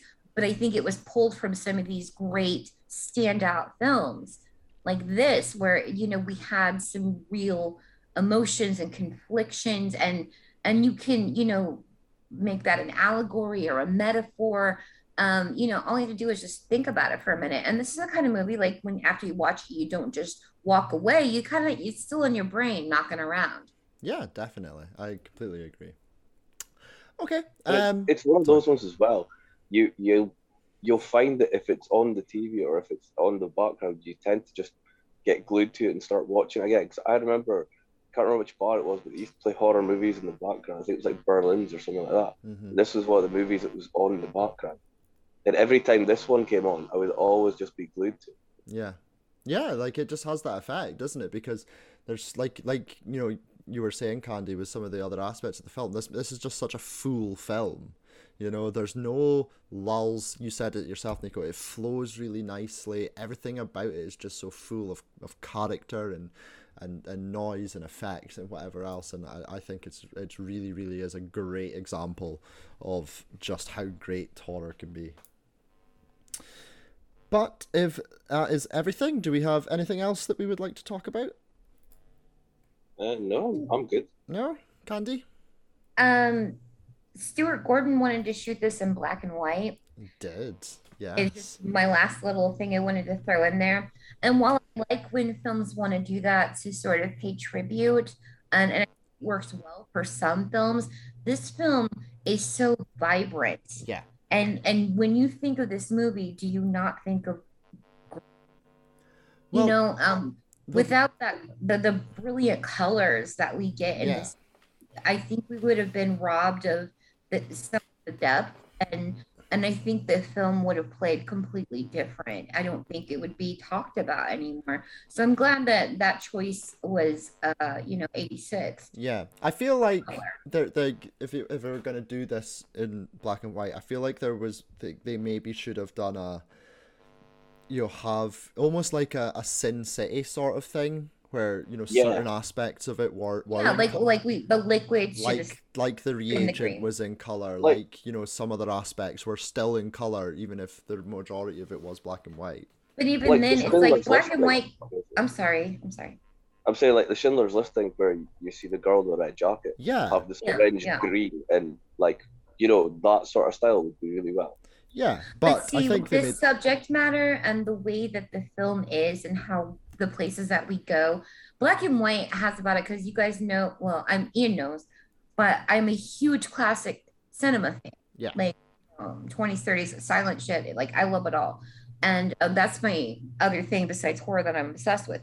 But black and white sort of commands a seriousness of tone Mhm. um, we need the humor that we get here. We need um, some of the other things that I think it, the black and white would have not conveyed. It- you you needed the color. You needed to be in that moment because black and white commands a different sort of um, feeling, like, like more seriousness. And and while this film does have some seriousness to it, uh, there's some other things to it that uh, the black and white I think would have dimmed. And we, I don't, I really just don't think it would still be talked about. It'd just be a footnote. Yeah, um, yeah, it's it's a fine balance, you know, and I think sometimes you know it's one of those things where if you take one aspect of the one one piece of the puzzle away, then then you have an incomplete puzzle, you know, and the, everything else just doesn't quite work and doesn't quite fit the same, you know, and I think I think that's that that's one of those pieces.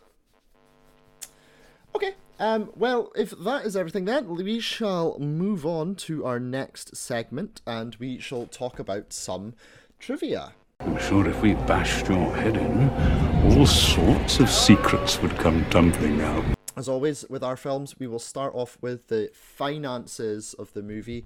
Uh, we've been talking about the budget. This movie had a budget of around nine hundred thousand dollars, so a a small budget, um, shall we say, um, and grossed in its run worldwide two million. So as you were saying, Candy, you know, at the time wasn't like the biggest success in the world, and I'm not certain that this this movie would ever appeal to a mass audience outside of the horror fan. But in terms of Yeah. how it is viewed within, you know, the horror fandom and the horror community, I think this movie is can be considered a, a big success. Definitely, people still talk about it today. It's considered, you know, one of the great classics of the 80s. Um, still in conversation, and that says a lot. Definitely, definitely. That's it. Like it, you know, it's all about that movies that you still talk about. Like there are some great, great movies out there that no one talks about anymore, and I feel like that's maybe the the sort of the definition of how you succeed in, ter- especially when it comes to horror, because it's such a such a niche market. Because I feel like for a lot of people, if you know. You know, we're all horror fans here, but we like other kinds of movies too. You know, but I feel Yeah. like if you're if you're uh, a fan of a different genre, you're less likely to also be a fan of horror. If that makes sort of sense. I don't know if I've explained that in the right way. It does. Um, Nico, are you surprised by the the finances? Do you agree? Yeah, because well, th- this movie is an absolute cult classic. Yeah. Yeah, absolutely. So it doesn't surprise me to be honest. Um, so the special effects department for this movie apparently used around 24 gallons of fake blood during the shooting. Um, John John Naulin, who's one of the special makeup effects artists of this film, says in had, in ev- any other movie he'd worked on up to that point, he had never used more than two gallons of fake blood, but they used 24 for this film. And Dead Alive later in the early 90s was like, hold my beer. it was like, is that all? 24? Is that all? That's it. Um, so yeah, uh, but yes, a very, um, but at no point did it feel like there was too much blood and guts. no, no, it doesn't. It doesn't feel like there's 24 gallons of blood in this. Yeah. Um, we've already talked about how unfortunately this movie did signal the end of David Gale's marriage. Um, Stuart Gordon has did conf- also confirm that story in an interview as well, so that is believed to be the actual reason why why they got divorced. So I feel like as an actor as well, if that's the reason that you're getting divorced, then you maybe don't have the best relationship anyway. Right. Well, as an actor, I mean, you got to watch your your partner. You know, sometimes have sex scenes, or you know, they got to they have to kiss. I mean, you can't like fake a kiss. Yeah, um, exactly. You know, you have famous you one, sign up for that. Sorry, Nico. But the most famous one, Underworld, where he's filming his wife having a sex scene. That's just flips it right in its head, you know. Some people will actually get off on that, and other people it'll just drive them away. Yeah, but I and feel other like people understand that it's just their career. That's it's what it's their job, isn't it? like there are porn i mean porn actors and actresses they have wives and Yeah. husbands whoever children Yeah.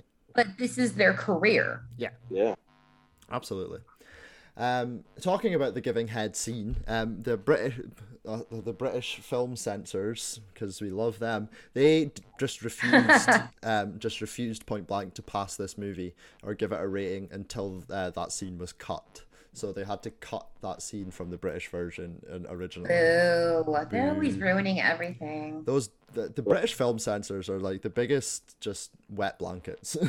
yeah the still video nasties and all those yeah, they still they're still just as like British. Like I feel like um our our ratings has become a little bit more eased. Like there are certain films nowadays that but there are still a lot of films that are like older than me that are banned you, you, know know what like i mean? like you know something that sort of like blew my mind um that I actually didn't know about you know movies in the states which um is that your so like if, uh, your rating system because over here we have um so our like highest rating is an 18 which just means you have to be over 18 to go see the film. But your rating system is you can still be like younger than the guided as long as you have like a, a guardian or a parent or something like that with you right Yeah. Right. I, um, it's very, very rare that they release, uh, you know, it have to be rated X, which is porn is rated. yeah Um, But uh, I think, like, you know, um, a couple movies that they did release with an X rating, and, and you can't get in unless you're 18. yeah That's only like once, every, like a a handful of times in history Yeah. since it started. So, yeah, like my mom was taking me to see rated R films, like, you know, as long as I was with her yeah you know, I could I could do whatever the fuck I wanted. Yeah, because that's that's just a, that's just a no go here. If you're under the age, because we go, our our films go 12, 15, and eighteen. Those are like our three. I hate when when they get so oppressive about like this is my child and I'll do what I think is right. Now, I my kids are big horror fans. I mm-hmm. mean, girls are grown. My son's 14. I introduce him to films, to horror films, you know, and, and shit like this. And but he's with me. I talk him through it and I explain. And you know, he's interested in the movies. And if there's a part that he's like, I'm not going to be comfortable with that, I'll be like, look away. You know, don't watch the head giving head scene if you don't want to. But do watch because I'm not stupid about 14 year old boys. Um, Yeah. but you know what I'm saying? Like, um, you know, if he's viewing it with his mother, he's not going to want to look at that. But you know what I'm saying? Like, it's my choice to do what I want to as a parent. And I think that if you if you try to be very moral like that and ban other people, like people need to have freedom of choice. And I think that I'm a good parent. I have straight A kids, uh, dean's lists, uh, you know, everything like that because I'm doing it. I'm I'm educating. And if they go out and do it with their friends, they're not going to get the the best perspective on this. Mhm. And if forbid things, they become more delectable, more likely for people to rebel Yeah. and watch them in in in all the wrong capacities. Mm-hmm. Yeah, because I, rem- I remember growing up. You know, my my obviously because of our ratings, just like, and I was I could never sneak into movies because I looked like I was eight years old for about until I was about sixteen. Um, so. Same. um, so, you but, never do the buy a ticket for a different movie and just go to the wrong one by accident. Oh See, my friends by do that, but I was always so honest that I couldn't do it. so but um, my parents were all my parents would always show me like movies at home when we could you know rent them at blockbusters and uh, those good old days but you know my parents would show me a lot of horror movies you know especially when i sort of got to my my early teens kind of years as well and you know we've talked about we've talked about these stories before about you know how old we were when we first saw i was six years old when i saw my first horror movie nico i know you were really young as well when you saw your Yeah. first horror movie um you know and, And you're- it's probably because of our parents. yeah, my parents literally sat me down to Definitely watch. wasn't my yeah, my mom sat me down and said, You need to watch Night of the Living Dead. Scared the shit out of me. It was great. My parents sat me down and was like, "This is Scream." was like, My mother hated horror movies, so yeah, it was sneaking away to my mates, watching it at the mates. my mom was a, a horror person like I am now. And now that I'm at the level, you know, I've, through my life of watching all these horror movies, like she's a casual to me, Yeah. but she introduced me to the classics. And uh, you know, there's some good ones, but I I have like, and I call people some people casuals, like it's The Shining, The Exorcist, Halloween, Night of Living Dead, you know. But for me, I'm like so beyond that. Yeah, like you'll say to someone, "Oh, we were doing cl- killer clowns from outer space," and they'll look like, at you. what? what fucking movie is that? Like me and Nick, like I, um, I, I was telling some people at my work about what what we were doing here, and I was saying, "Oh, we reviewed Zombeavers." And they just looked at me like I had five, what the five, he- five heads, Yeah. you know. Yeah, um, we did Frankenhooker, uh, we had my friend Jenna on, who's been a, a, a frequent guest, and she had told you know her mom like, "Oh, you're gonna go on the podcast tonight. What movie are you gonna talk about?" And, and you know Sean at work that day because we we usually record on Thursdays, and they're like, "So what movie are you doing?" She's like, "Cause I know that we do the podcast," and he's like, "Frankenhooker," and they're like, "What the fuck?" What fucking movie is Frankenhooker? I'm like, how do you not know Frankenhooker? It's like a classic. And I'm like, oh my god, I've become Randy from Scream. oh well, I mean, we're doing Cockneys versus zombies next week, so That's a fun one. it's a fun one. But it's one of those ones with the title, and people just go, "What?" What?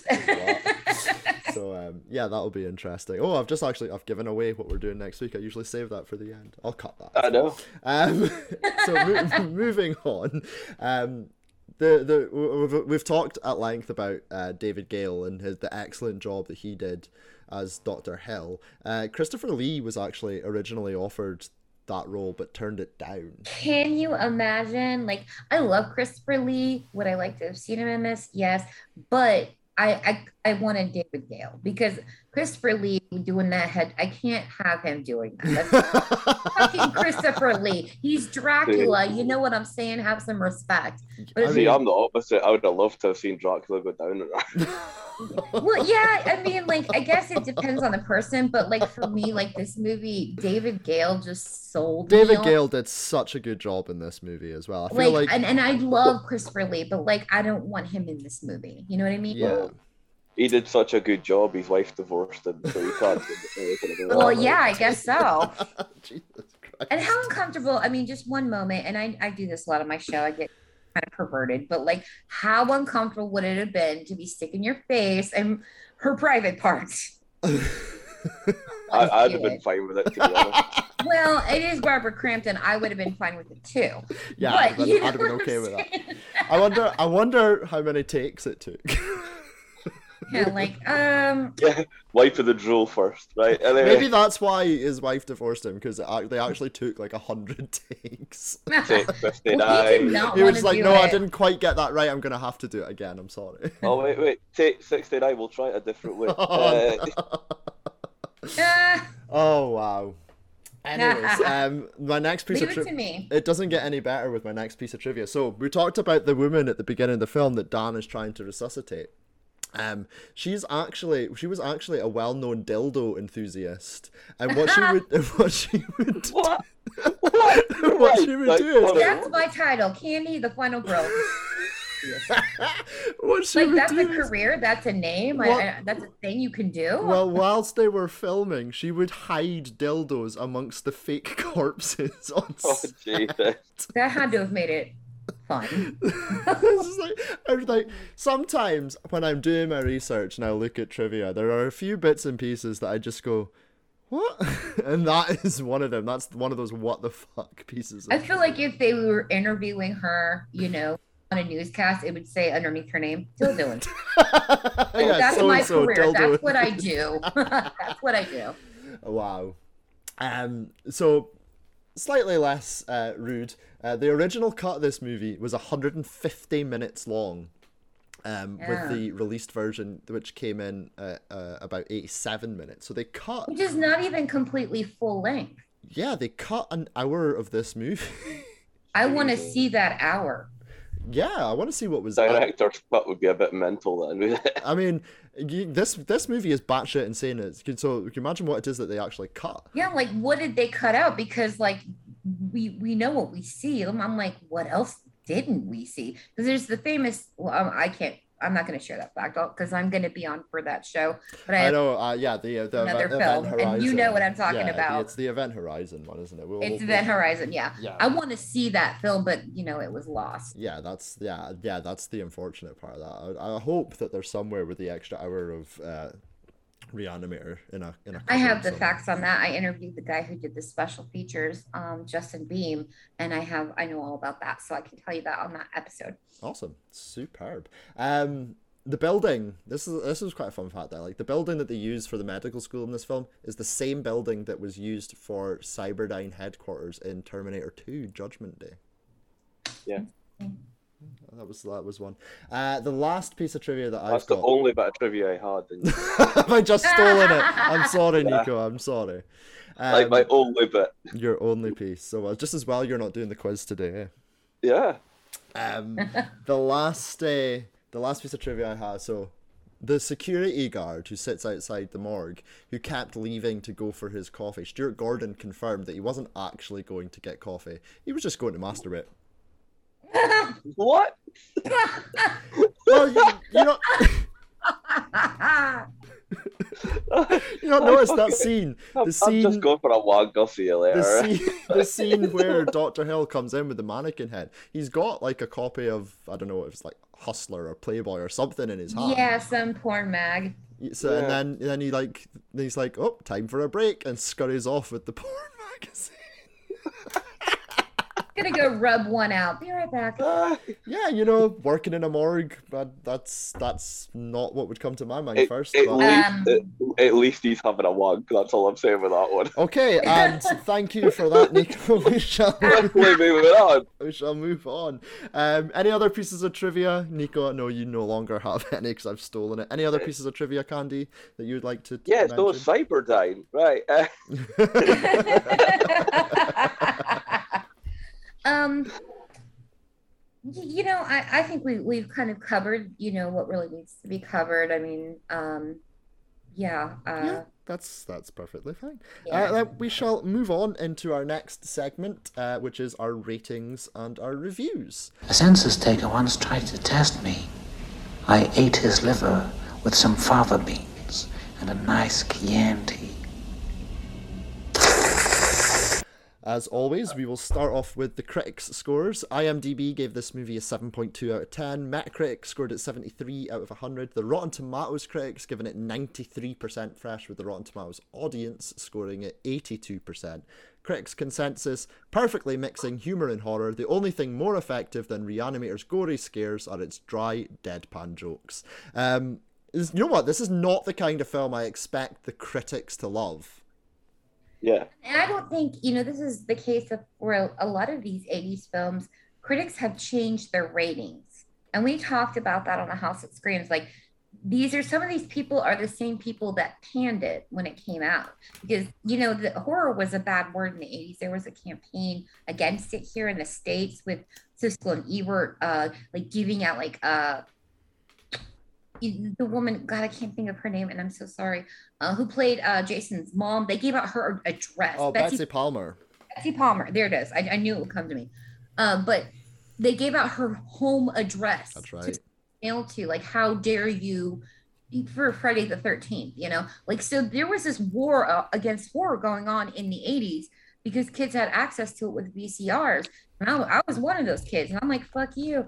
Um, I still like they were good critics on other things, but they absolutely thought horror was a bad word. And the critics kind of the other critics kind of followed suit. So I think a lot of these critics, uh, we found proof of them changing their scores. Yeah, and it, goes back further than that as well. I know you got you guys just did The Exorcist, which unfortunately I couldn't make it on. But look at the treatment that Linda Blair got at the after that movie. She had to get you know armed Bodyguards. She had to get armed bodyguards after that, and that was in the early seventies. You know, so you know that goes it goes, it goes back a long shit. way. Yeah, yeah, and she was a child. What was she? Twelve. 12, 13, I think she was 13. something like that. So it was just it was just crazy. Um, we always throw it out to our listeners and our followers on social media, asking for their opinions and their scores for the movie. Um, the average score that this movie got from our followers and listeners was eight point seven out of ten. before we give our our uh, ratings, I'll go through what some of them had to say. Sebastian Seymour says this is an icon of 80s horror and is a must watch. I'm going to go out on a limb here and say I will not be surprised if Reanimator takes top spot on the ratings leaderboard. That's a bold claim. Currently sitting top of our leaderboard is Halloween. Uh, which has an overall 9.1 so it's going to be Well, interesting Sebastian, I'm certainly going to try. um, Andrew Shearer simply says when when giving his rating six to twelve, which I thought was quite quite nice. Um, that was quite fun. Um, controversial here. Hundred things we learned from film podcast said four or below, vastly overrated. Sacrilege. uh, Louise says, uh, regular contributor to our show, great concept, and I lo- loved Herbert's craziness, but the frequent lack of clothing on the characters ruined it a bit for me. Spent half the film looking away from the screen. Eh, Really? He doesn't like a naked body. I mean, like, I don't know. I just, I, I, I don't even, I think that has to do with maybe like personal feeling. Yeah, a, a personal. Like, for me, like, nudity doesn't bother me if it doesn't bother them. And it, it definitely applied in every situation that it was used. It wasn't used gratuitously. Yeah. I don't, like, it was I don't know, like the bit where she was was like used. getting her clothes pulled off, and that that does there, there's a lot more nudity there than most 80s. Anyways, um, Spooky Buppenheim says, absolutely spectacular movie. This was the movie that opened my eyes to the weird stuff, and it changed my taste in film forever. There's, there's, there's going to be a film that opened your eyes to that stuff. It's definitely going to be this film. Uh, Yeah. Oh, Trillion Graham says this was the movie that made me realize I should watch horror films. Fair enough. And finally, Yes. the Gorilla Brain podcast. This is one of those gems that you somehow, someone knew. Yeah, sorry, excuse, I shall try that one again. This is one of those gems that you show someone new to the genre and have them take out a pen and paper to take notes. Then you tell them to hold it on a mountainside like fucking Simba to show all the stu- to show all the standard in which they are measured. Oh my God, I love that. I love you for saying that. so, So, yeah, yeah. thank you to everyone who sent us in your ratings and your opinions. But it is our turn now. So, Candy, as the first ever guest on the show, you get the honor of going first today. what will you score Reanimator on a scale a scale of zero to ten? Okay, um, you know how we rate. Um, we rate on um out of ten on my show. Um, and I always go in kind of guns a blaze. I, I'm always the first person to rate on my show because I get I'm very defensive. I go in like I'm ready to fight about. um, and and I've started rating things uh more on my personal feelings. And you know, um, I do consider aspects of the film, but there are things that we can forgive. And I feel like I've shown my hand from moment one on this one. um, I This don't know what you're 10. talking about. I'm in complete anticipation here. Yeah, this is a 10 out of 10 for me. Yes, I'm Not not surprised. Perfect about this film. Yeah, there are things that are not perfect about this film, but um, I'm going to use another example from the 80s uh, with Evil Dead 2. Um, like I've watched that movie so many times, and and you know, um, doing a horror podcast, I I, I was never a person who listened to like commentary and stuff, and they're pointing out everything that's wrong during the movie, and I'm like, I never noticed that. I never fucking noticed that all these fucking years of my life. So like the wall wobbling in this movie, I I never had noticed it before Yeah. until the commentaries and shit like that. So like these things, um, you know, or, some of the you know awkward lines that Herbert West had to say, it it fit his character to be awkward, it because that his character was very socially awkward, and you know, he he totally fit the role of like the mad scientist here, which is exactly what he is. Um, and we and we get the heavy science and um, you know, we get the horror movie and it's just everything that it needs to be and more. Um, it was one of those movies that like as and when the first time that I watched it, I rewound the tape and I watched it again. I was blown away. And I and it's just I've held it to my heart all these years. I always watch it. I can't stop. And I it gave me, you know, my first taste of Barbara Crampton, who I followed her career, you know, um, we talk about her a lot in the show. I've done, you know, tributes to her in my makeup company. Um, I love her, and I just and I love Jeffrey Combs, and just you know, he's delightful. I, I'm just everybody in this movie was great. Um, Brian is fucking insane, and I love that. I love that David Bowie loves this film. and it was at a time when you know because this thing what it wasn't a great success I, it started to pick up steam on uh, uh, the home release the vhs release you know when you go through the horror sections and you, oh this looks kind of cool you know um and you know that's how a lot of us saw you know uh, people my age um was just trolling the the horror section like this looks interesting um, i'm gonna take that home. But yeah so i mean this is absolutely like in like top 10 cult classics for me um top 10 favorites for me it was made in like a banner year of horror like just feed me all the 1985 movies please but yeah so 10 out of 10 anything that's wrong with this movie and there really isn't much i mean unless you're gonna fucking nitpick and, or maybe it's not completely your jam you know what i mean but for me this is everything i want in a horror movie it's fucking crazy. It goes there. It doesn't pull any punches. So yeah, 10 out of 10. That's my score. Awesome. Awesome. Uh, Nico, what are you rating this one? I'll give it an eight. An eight out of ten. Yeah. Okay. And your reasons for for striking two points off? I I don't agree with aging super well. Like it, there is some bits in it that you just think oh, was totally cheesy. Eh? Don't get me wrong, don't think the movie is cheesy, but there is parts there. Okay. And Bruce gets overlooked quite a lot in the movie as well. I, I think he's a bit of a background character in this one. Okay. Okay, well, each to their own, I guess. yeah, yeah. Um, so neither me nor Nico have ever given a perfect ten in, uh, out on this show. Even for my favorite film of all time, Halloween, I gave a nine point eight. yeah, I see. There's people who rate like that, and I I decided, you know, on my show that like I'm gonna rate from the heart because and so i'm a little bit more generous sometimes. I can forgive things because there's things that make up for it but you know to each their own. Um i know people who've never given a perfect 10 but we we only had like maybe five or six episodes in, in fairness i've given a couple of tens out on your show. Yeah because because you know there's all of us like when we did the thing which is the the most people i think there was 12 of us. That is the historic because every single one of us gave that a perfect 10 like what can you find wrong with the thing? Nothing yeah. Um, but yeah, so we only have a couple where everybody gave tens because there's so many of us, but there's usually a, a wet blanket person. There's somebody who's, you know, very critical. So yeah, you know, I'm I'm not expecting a 10, but I'm hoping for a high score from you. Well, um, I, I, am not going to give this a 10, uh, but I am going to give it a 9.5. So I, see, I will. That's acceptable because I, I, know how you rate, so that's acceptable. Um, I'm generally quite a harsh critic normally. Yeah, yeah. Um, so 9.5. The only thing I'm going to take out like a wee half score is like we were talking. I said earlier about you know some of the, that those lines of dialogue maybe not being the best, but they're easily forgivable um, which is why I'm not taking a full point off. I'm only going to take half a point off. But for me, everything else in this movie just works. It all complements itself really well. And yeah, I think this is one of the best horror movies there is out there. So 9.5 for me. And with that, be, sorry?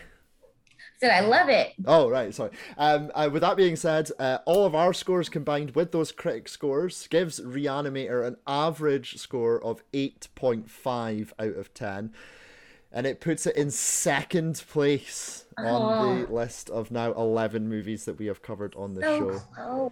Uh, it puts it one place above A Nightmare on Elm Street original and one place below the Halloween original. So it's in it's in great company. It's in good company. It's in I'll great company.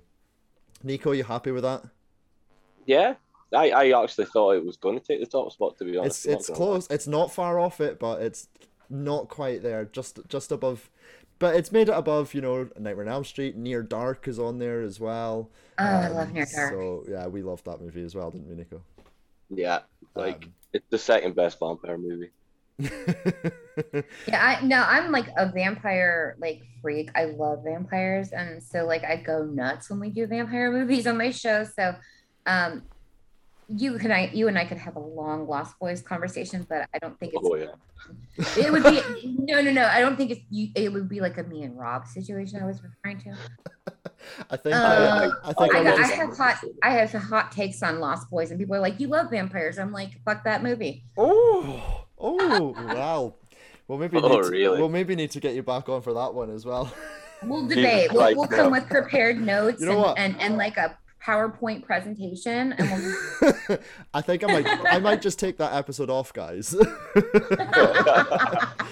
Um, but uh, yes, so thank you to everyone who gave us your uh, your answers. We'll move on to our next segment, uh, which is the bad Letterboxd reviews. This is where I trawl through the Letterboxd reviews, specifically the negative ones, to see if I can come up with. There's been some pretty funny ones uh, during our time on this segment, eh, Nico?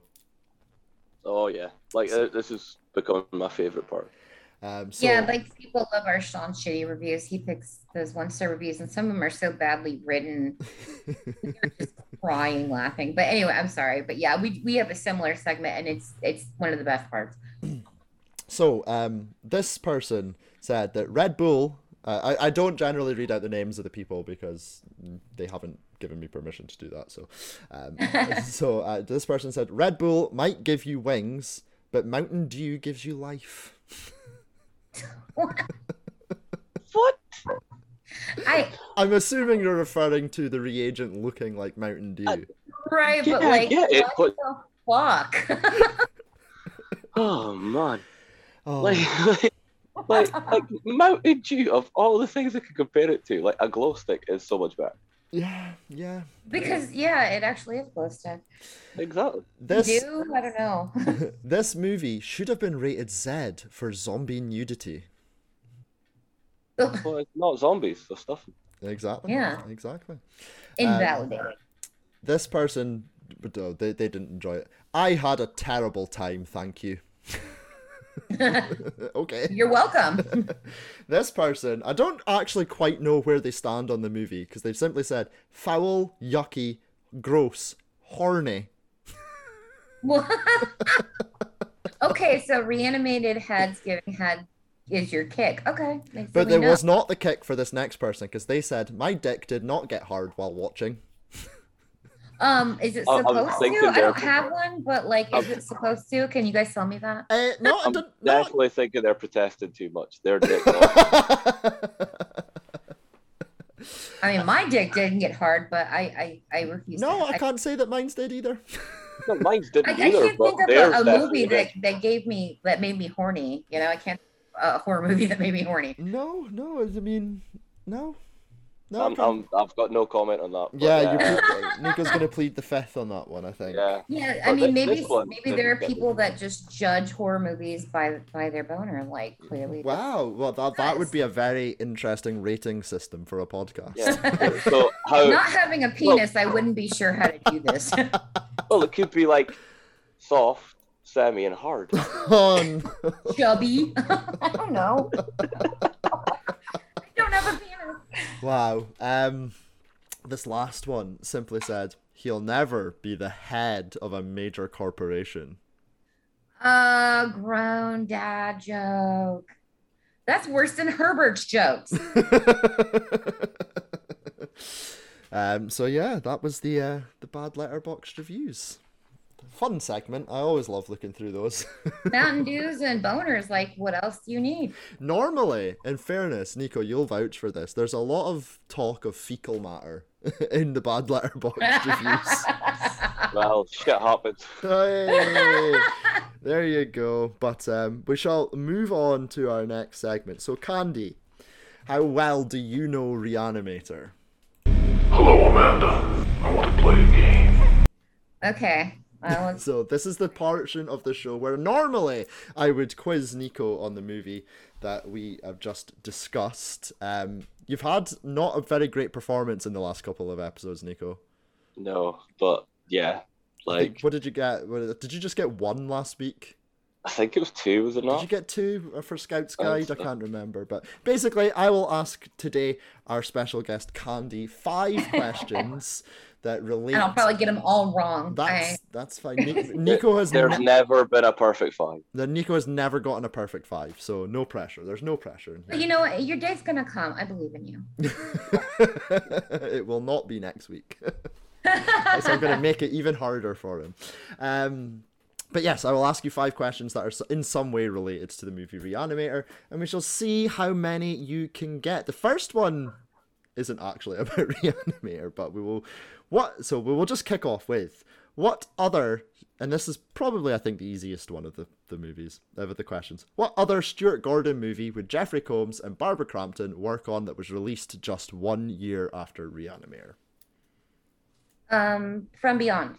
Correct. There you go. You're off the mark. You're you've got one. That's you've tied with Nico's worst performance. So you're not going to be our worst performance ever. I tied for worse. Yay. um, I'm not sure if you know the specifics. I, I think you're going to get a couple of these. Um, I hope. how many days did it take to shoot this movie? Uh, like 16? It's Nico. Do you have an answer? Uh, I, I have no idea. Like Uh, it's 18. 21. 18. Oh. 18 days. Ah, fuck. You were I so you were close. You, I, I, well, you'd Anyway. spoken about it being a few weeks in the in the, the main discussion, so I was wondering if you, you knew the specific on that one. that's why I said twenty-one because I thought three weeks. Yeah. Um, what is the name of Dan's cat that was reanimated twice as part of Herbert's experiments? Fuck me. Um, none answer though. Um, sh- oh, I, I, I can't. I don't remember. Nico? Uh, smudge. I don't know. Yeah, I was gonna say like Smoky. It's uh, it's Rufus. God damn it. It's Rufus. The cat was called Rufus. I that's in it was in the annals of my brain, but my brain was like running around like that's like wait, wait, wait, Your, your brain's name? still thinking about that dildo enthusiast. Yeah, I'm like, hmm. Am I in the wrong career? Okay, question number four. What is the name of the original H.P. Lovecraft story that this is based on? Herbert West Reanimator. Correct. There you go. So now you're better than the worst performance. Yay! And I think Nico only got. You said you only got two last week. I'm convinced you only got one last week, Nico. I thought the week before that was one. Was that that week was one? Okay, I knew you've gotten a one somewhere. I've, Uh, I've definitely got a one. Yeah, I remember. I don't that. think you've you've never gotten a zero though. No, I've always got one. Oh, well, we'll need to change that. Um, Oh. your final question, Candy. When being questioned about Rufus, what does West suggest he should have left on a note to Dan?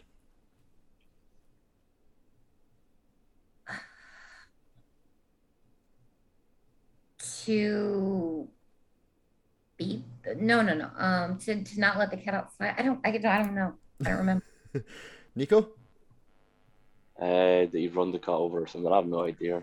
you, I actually suggest you should you should have written "cat dead, details later," Yeah, I knew it was something like that, but I couldn't remember exactly what.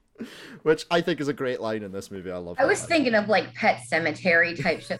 Gotta get his balls snipped. Uh, like I like I don't know. My brain's stupid right now. That's Glad okay. Annie's not nearby. Uh, but I I couldn't I couldn't spit it out.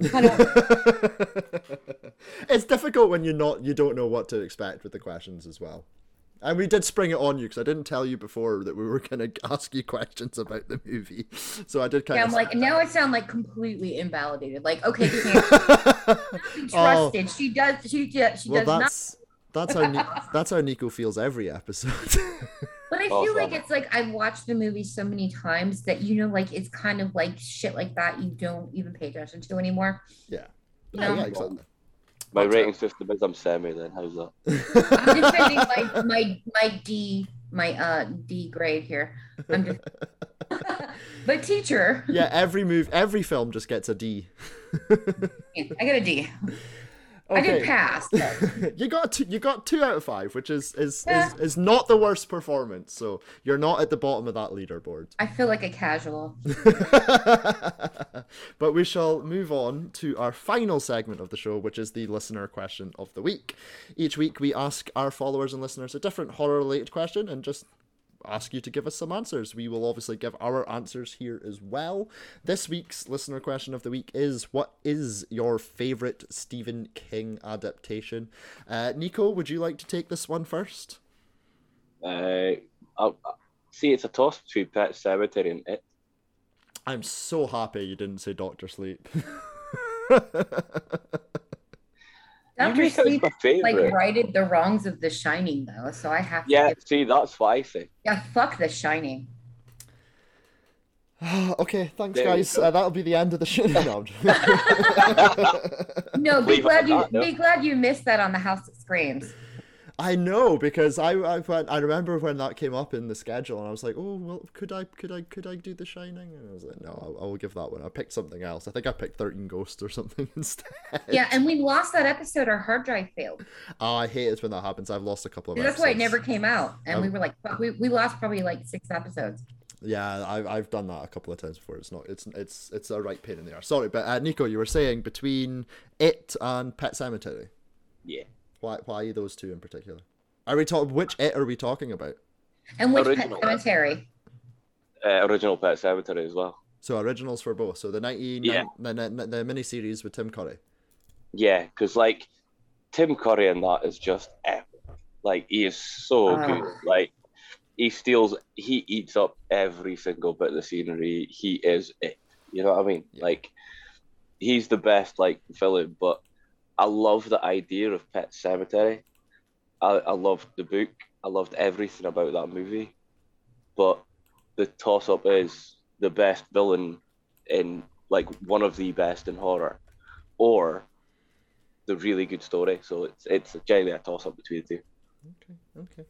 So my answer is neither of those. My answer is, and I, again, I think I think I was on this for your show as well, uh, uh, Candy. Is uh, Misery. That's my Yes. My yes. favorite Stephen King adaptation. I think that's just an absolute perfect movie. That That is- was a great episode. that's definitely one of those movies I think I gave a perfect 10 for on your show. Um, You did. Um, I absolutely love that movie. Kathy Bates and James Caan as well just are so excellent. It's got such a tight cast as well. And just the psychological nature of it is just, it's so, I think it's just absolutely excellent. And for my money, I don't think there's that many movies out there that are better than it. So misery for me. Uh, Candy, again, I know we, we, we, we slung this upon you before we came on air, but you've had the episode to potentially come up with an answer. So, do you have a favorite Stephen King adaptation? Um, yeah, but can I preamble quickly? You you may do what do you wish. something simple. I can't. I gotta make everything complicated. Like Stephen King um, himself, who is like my favorite author and whatever. Um, he hates most adaptations of his work, and Yeah. including his the what when he directed his own stuff when he did Maximum Overdrive, he never directed another thing again because it was so bad. And we did that on uh, the House of Screams, Maximum Yeah. Overdrive. oh, we've talked about Every, Maximum everyone knows the reason for that. yeah, everyone cocaine's a hell of a reason. drug. We've Cocaine's talked a hell about of a drug. We've talked about Maximum Overdrive, Nico. Oh fuck. Yeah, hence me saying. Yeah. yeah so i fucking so i fucking hate that one too. Um i'm i, I didn't care for the new it movies and everybody's like how? At least the first one was good. I was like no they changed the story. Why did they set it in the 80s it was supposed to be in the 50s it's integral to the plot. Anyway so most of the time i literally hate all of them but um and i don't think this is a perfect film because we're talking in his horror films because i think his non-horror films get better adaptations. So we're gonna sweep those away. But like out of his horror films, um, I thought Pet Sematary had some great casting and whatever, but it's not my fave. I gotta say The Mist. Um, Oh, good Ooh, good shout. That's a great. Good I shout. don't I don't think that um it was a perfect film, but we, you know, Thomas Jane, like he's so fucking great. And that ending that ending though. so fucked up. And, and as a fan of the novella of the of the mist, you know, the last word in in the story is hope. And you know, Frank Darabont, who you know, who's fucking amazing, Mhm. um, he took it and went so dark. Like you did not see that coming. Stephen King himself said, "You are darker than me, dude."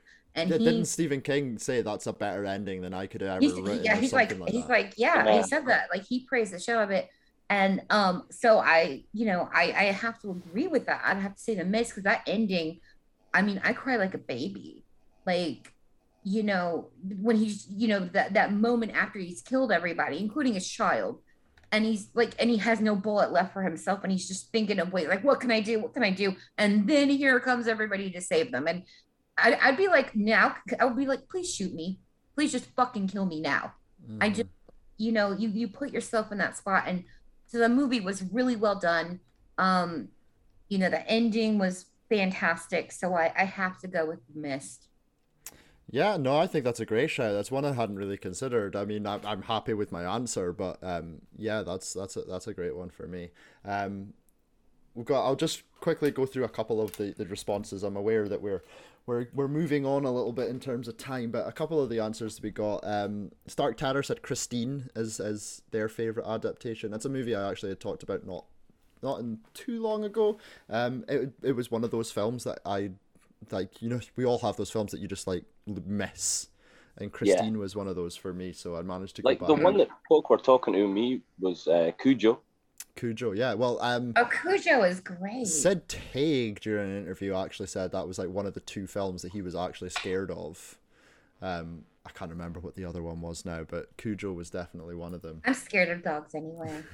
Uh, the reviewabler said, "Might be easier to pick my least favorite. Realized I enjoyed most all of them. So thank you for not actually answering the question." Uh, last one I'll do. Movie runner said it uh, just to just to annoy you, Candy. It said it 2017. Um, see, I've seen it so many times. I didn't mind it 2017. It's not my favorite It's film okay. in the world. I dis actively dislike chapter two. Um, but they then go on to say misery is probably second. So I can to suggest that it 2017 is better than misery though is uh yeah, that no, I can't agree with that. I'm but there's a lot but they you know i know despite you, your guys' thoughts on it the shining i'm sure is one for a lot of people yeah It is. A lot of people love and Yeah. and obsess over that movie, but I had some strong opinions. I wasn't even on that episode, but I came in at the end and just like blew everybody away. you've also got things like uh, Carrie, you've got silver bullet thinner I love Silver Bullet. So many people have not seen that and they need to. yeah that's that's that that's one that sort of gets looked over and then you've got some of his more modern adaptations things like gerald's game and the tall grass as well so That was the tall grass, and the tall grass was so great. Ger- Gerald's game also awesome. That I, I think like Flanagan did that. yeah he did amazing. Um, yeah, I mean, there's a lot of them out there because he's such a great writer. yeah But- yeah That, but like most of them are shit. So if- and if I can save you some time, the Pet Sematary remake was so like hyped, and I rented it, and I hated I, I for to spending money because there's almost no dialogue and it's a very story like like Nico said it, the story is important. They wasted on Lithgow. They you you know like wasted him as a character he could have done so much with that role of Judd which Fred Gwynne nailed in the original film but like yeah that movie like there's it's stupid it's fucking dumb don't don't do it just don't not once I, I I went to the cinema away. to see don't do drugs I, I went to the cinema to see the Pet Sematary remake. I am so too. sorry It's one of I the, Me too. and I so sorry. actu- I actually fell asleep. Yeah, it's it, because because nobody talks and the story is changed and like in the story that you need to make this movie work isn't there. I was mad. I was angry. there is two movie. I think two movies that I have fallen asleep to in the cinema. One of them was the remake of Pet Sematary, and the other one was The Nun. yeah, those are two awful movies. Like flush toilet because they're shit. Um, and I, I and fell asleep during Gone Girl. I've not. s- I've not. I have seen that. never fallen asleep in the movies. I Oh, walked out of movies, but I've never fallen. I've asleep. never walked out. I've never walked out. I've I've I- even when I went to see Slender Man, I stayed until the bitter end. Oh, bless your heart. that fucking movie made me just feel stupid. Why?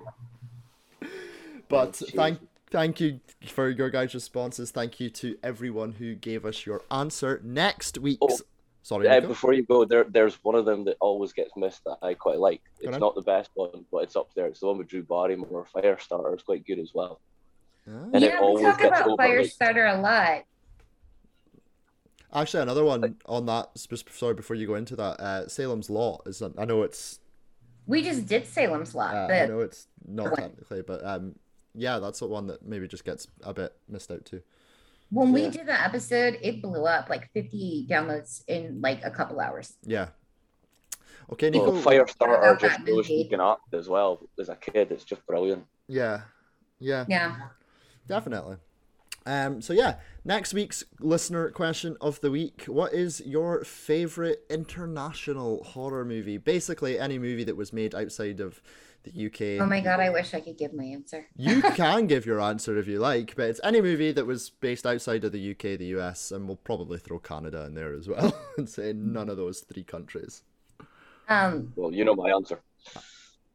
I do know your answer, but we'll wait. my my for answer, I won't be there, so I'll just I'm just gonna shout mine out because I'm a big fan of J horror. Um, my brother lives in Japan, um, so I'm very immersed in, in a lot of Japanese culture. But um, it's in my top ten favorite movies of, of all time. Audition, Oh, I love that movie and so we are much. about to do that as a Ghouls Night Out feminist review. So that's Oh. my show. But Audition, uh, if you haven't seen Audition, why haven't you seen Audition? Uh, I don't think I have. You've not, Nico. You need to watch Audition. Oh my god, you have to see it. We're, you know what? I'll add it into our schedule and we'll we'll review it. Yeah, I, I want to hear your guys' review because I, I love listening to people talk about that movie. I won't watch it until we're doing the review then, so it's fresh. Okay, okay, that's what to do. But we'll we'll we'll, we'll do it. pro- It'll probably be just after, it'll probably be in the new year now, but we will do it. Um, but yeah, thank you, uh, thank you for that. So yeah, that's that's the question for next week. Favorite international horror movie, basically any movie that wasn't made in the UK, the US, or Canada. So we are looking forward to hearing all of your responses. You can get those threads on our social media, uh, on Twitter at Damned Podcast. They'll also be on Facebook, Instagram. Uh, that particular question won't be on our TikTok, but well, actually, it might be on our TikTok. So I'm doing um, the 31 days of Halloween across our social media as well, where we ask a different horror question every single day. Basically, it's a really cool thing, I think, to get to know some of our listeners and followers, and you guys can get to know us and we can give our answers out as well. So, we're currently in the middle of doing that as well. Um, so, yeah, please go follow us across our social media accounts. Uh, Candy, before we go, would you like to plug your show again for me? I would, but I have a question for you, Ian. Of course, go. Okay, so we have like thousands of followers on um, my personal Instagram, which I basically mostly use for the show, and thousands on Twitter. And I think it, and, and this is my guess, but I'm going to ask how you get people to engage with you a lot. Like we have lots of listeners, uh, I but I think they mostly get high and drink when they look because we are we're a party show. So nobody really like engages. Like when I ask a question, they're just kind of like, hmm. They they uh, will get all the likes, but nobody says anything. I'm like, you guys are high. So it depends sometimes on the topic because there is sometimes where we'll put something out in there and, and it just seems to sort of get a little bit lost in you know the timelines or on the Twitter feed. And and I and we have so much engagement, like other podcasts are, are fans of ours, and, and we're friends with them, and you know, but it's still just like nobody really. They're just kind of like we're just gonna be drunk, high, partying when we listen to this. So like it doesn't matter, you know. I'm like, why do we have all these thousands of people that love us, but they don't really want to like It is. It's a tricky thing, and I think it's it's the sort of it's it's the real sort of crux of sort of basing any sort of show. You know, is trying to build that interaction and and build And that. Uh, I don't know those- how we can have so many fans and they will respond to other things like pictures I post or whatever. But when I ask a question, it's just kind of like, ah, we'll just out when you what you guys have to say when, when we're listening to your show when we're partying. I think that I think it's it's trying to get like the the first sort of few people to do it as well because once you get like a few of those people who are commenting and liking and retweeting and sharing and whatever else, then it sort of snowballs from there. Yeah, I seem to get more interaction from Instagram than I do on See, Twitter. Instagram is probably out of our social media, probably our our small like it's not our smallest in terms of followers, but it's it's maybe our smallest in terms of uh, the engagement that we get on it. Um, So it's like flip flopped. yeah, so it's a little bit different for us over there. And maybe it's just like the tone of our shows. Yeah, and I think like we we here because you obviously like you know the difference between this show and and and, and your show and you know You guys have a format. Like We- we, yeah you never know what we're you're gonna get with us. But like we, we, a we, fucking episode. You know, we, we, we do pose, especially on our show here, um, a lot of questions to our listeners, and, and you know we, we directly ask a lot of questions, whereas you guys, like you said, yours are much more relaxed about things, and you'll have you know a much gen- much more general sort of chat as well about it. So yeah, it could just be that it's just the different vibe, but um, I'll, Yeah, because I'll- know we have listeners and fans, and I do get feedback that they love the show and stuff like that. But like, yeah, I can't get people to answer a lot of questions, so I'm like, fuck that. Then, um, okay. But we've I, I- I've done that previously as well, where I've asked like we've been trying to maybe introduce a different segment or, or whatever to this show, and then you know I'll I'll start putting the feelers out there and start asking the questions, and you actually get very little response for it. It's really just trial and error as well. Like yeah, it was like that when we started doing horror business. Like earlier this year, we we did Ed Wood, which is our first non-horror movie, but you know it has to have a tie to horror somewhere. yeah, you yeah. So We we didn't know how it was going to go because we didn't really get a lot of response previous, but people listened to it and loved it. So I'm like, I guess that's just the kind of show we are. So I don't know. I, it's, I it's, just wanted it's, to ask it's, you it's so bizarre because like when I started our previous show, um, you know, like I started that from from from absolutely nothing, like you know you did with the house that screams, and you know just it was just like one day, um, I was you know just doing the social medias, and one day it was just like a a, a flip, someone had flipped a switch and suddenly we were getting like all these followers and we just you know we it, it happens i remember um on my my old TikTok account as well. Like the videos that I used to post on there would maybe get like a couple of hundred views or a couple of hundred whatever. And then I posted this one video that got like fifty thousand, and it was like no real different to anything else that I'd been posting because I was just posting gaming clips, you know. Um, Right, What right. happens when you post nudes? yeah, that's that's that's where I was posting my D ratings for for movies. Um, Yeah. So, so yeah, I think it's a trial and error thing, and then you know if if something's just not working quite right, then you then you just sort of take a moment, look at it, and think right.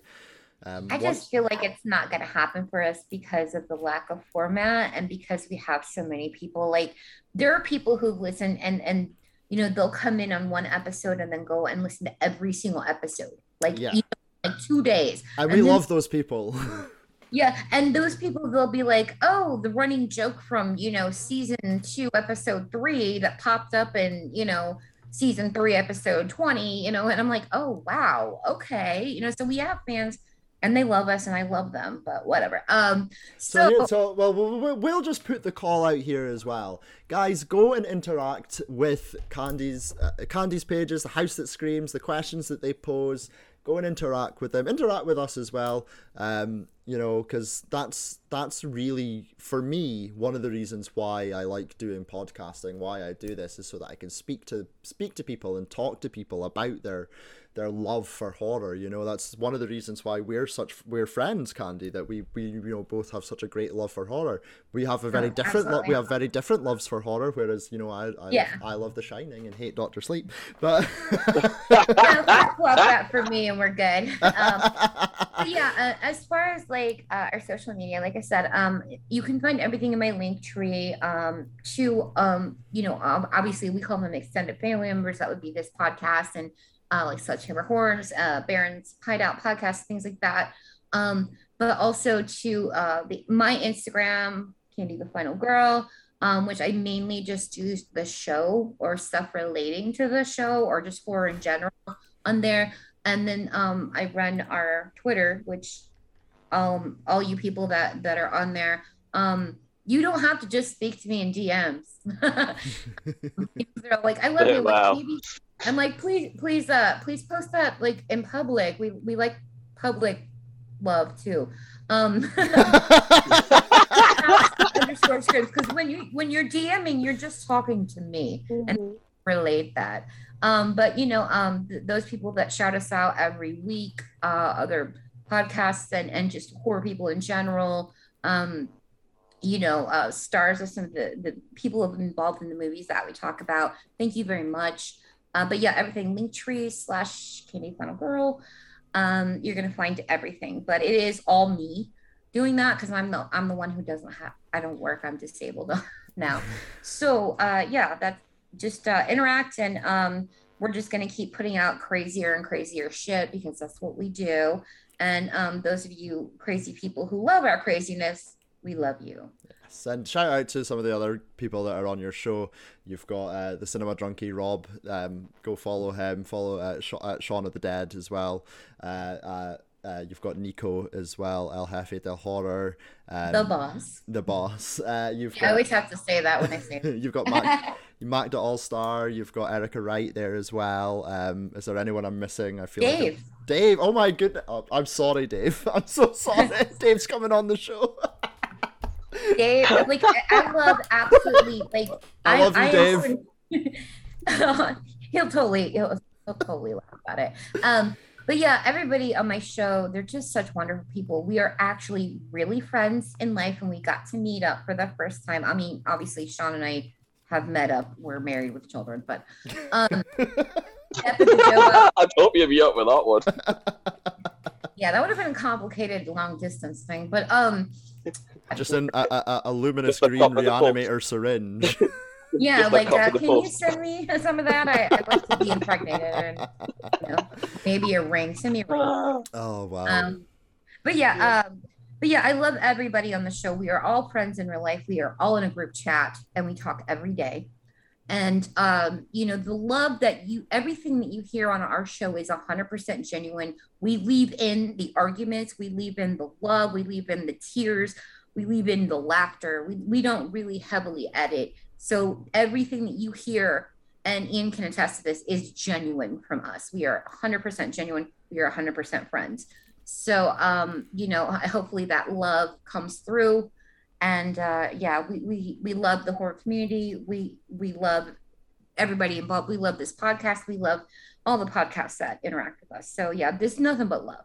Yeah, absolutely. Um, similar, same goes here. You know, me and Nico, we've been friends now for a number of years. We've we used to work together, so I, I feel like you know, it always makes a difference when you have that chemistry with the people that you're you're doing podcasts with as well. So, um, The only person I, I actually knew when I started the podcast, like really knew, was Sean. But we built the friendship. You can hear our friendship build throughout the show. yeah, yeah, definitely. You know, so I think that Like makes me it- and Ian are that close that he tries and poisons me for I'm there with his. Oh yes, you. Ni- I, I, I gave Nico. Nico was in my my place of work, um, slightly intoxicated, shall we say, and uh, Yes. I may have been feeding him sixty three percent rum shots. So, but did not Yeah, did, I- did not go down very well, did it, Nico?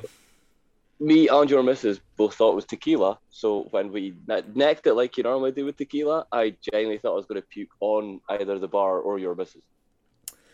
I'm sure she'd have loved you for that. Yeah. But uh, yes, so don't forget, guys, you can find this podcast on Twitter. I thought I can't remember if I've done this already. Uh, at Damned Podcast. We're on uh, Facebook, Instagram, and on TikTok. Just search for Podcast of the Damned, or go to our link tree, linktree uh, forward slash Podcast of the Damned, where you can find us all there. Uh, up next on the show, I totally haven't spoiled this.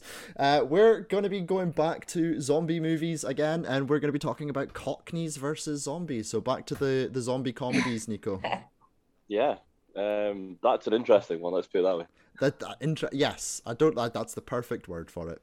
And Sean told me about that one. Um, I watched it. He was like, "This movie, you would love it," and I'm like, "What? that was the correct response. what? what?" It's a you love or hate movie, that's for sure. Yes, I'm sure we'll get into that one uh, in great detail next week. But uh, until then, thank you so much, Candy, for coming on the show. It was a pleasure having you, and I look forward to getting you back on the show in, I think, later this month to talk about Event Horizon. I'm very excited about it. And I'm always so surprised when people want me back on their show because I just disrupt your formats and I talk too much and I interrupt. And I appreciate people who want me or on their shows. And those are the people, some of them that I've shouted out. They're like, we don't care. We love you. And I'm like, good, because I can't shut up. It's like a, Are I'm you trying to allergic talk to it. out of it? you trying to talk fairness- yourself out of being on it again. In fairness, when I come on your show, it's 3 a.m., so I've not got much talking left in me. Yeah, sometimes we're like, is Ian asleep? I feel so so bad because it's only eight o'clock for us, you know, like when we start. And so by the end of the episode, you're like nodding off, and I'm like, this poor guy. no, but Like, I love you're, doing. you're a fucking trooper. I love like, doing thank it. you. I love doing it, and I can't wait to come back on. Uh, for We're the excited, episodes, so- and we gotta get Nico on. Yes, You Nico. could be on there with our Nico and Nico's. Uh, just- Nico, Just get confused. That's not going to give you confused at all. you can you can meet the famous Rob. Rob is Rob is such a treat.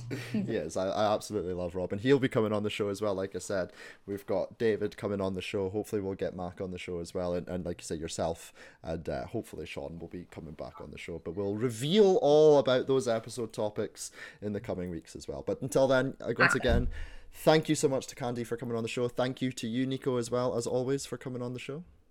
Thanks for having me on again. Absolutely, and until next week, you all stay spooky out there. Thank you.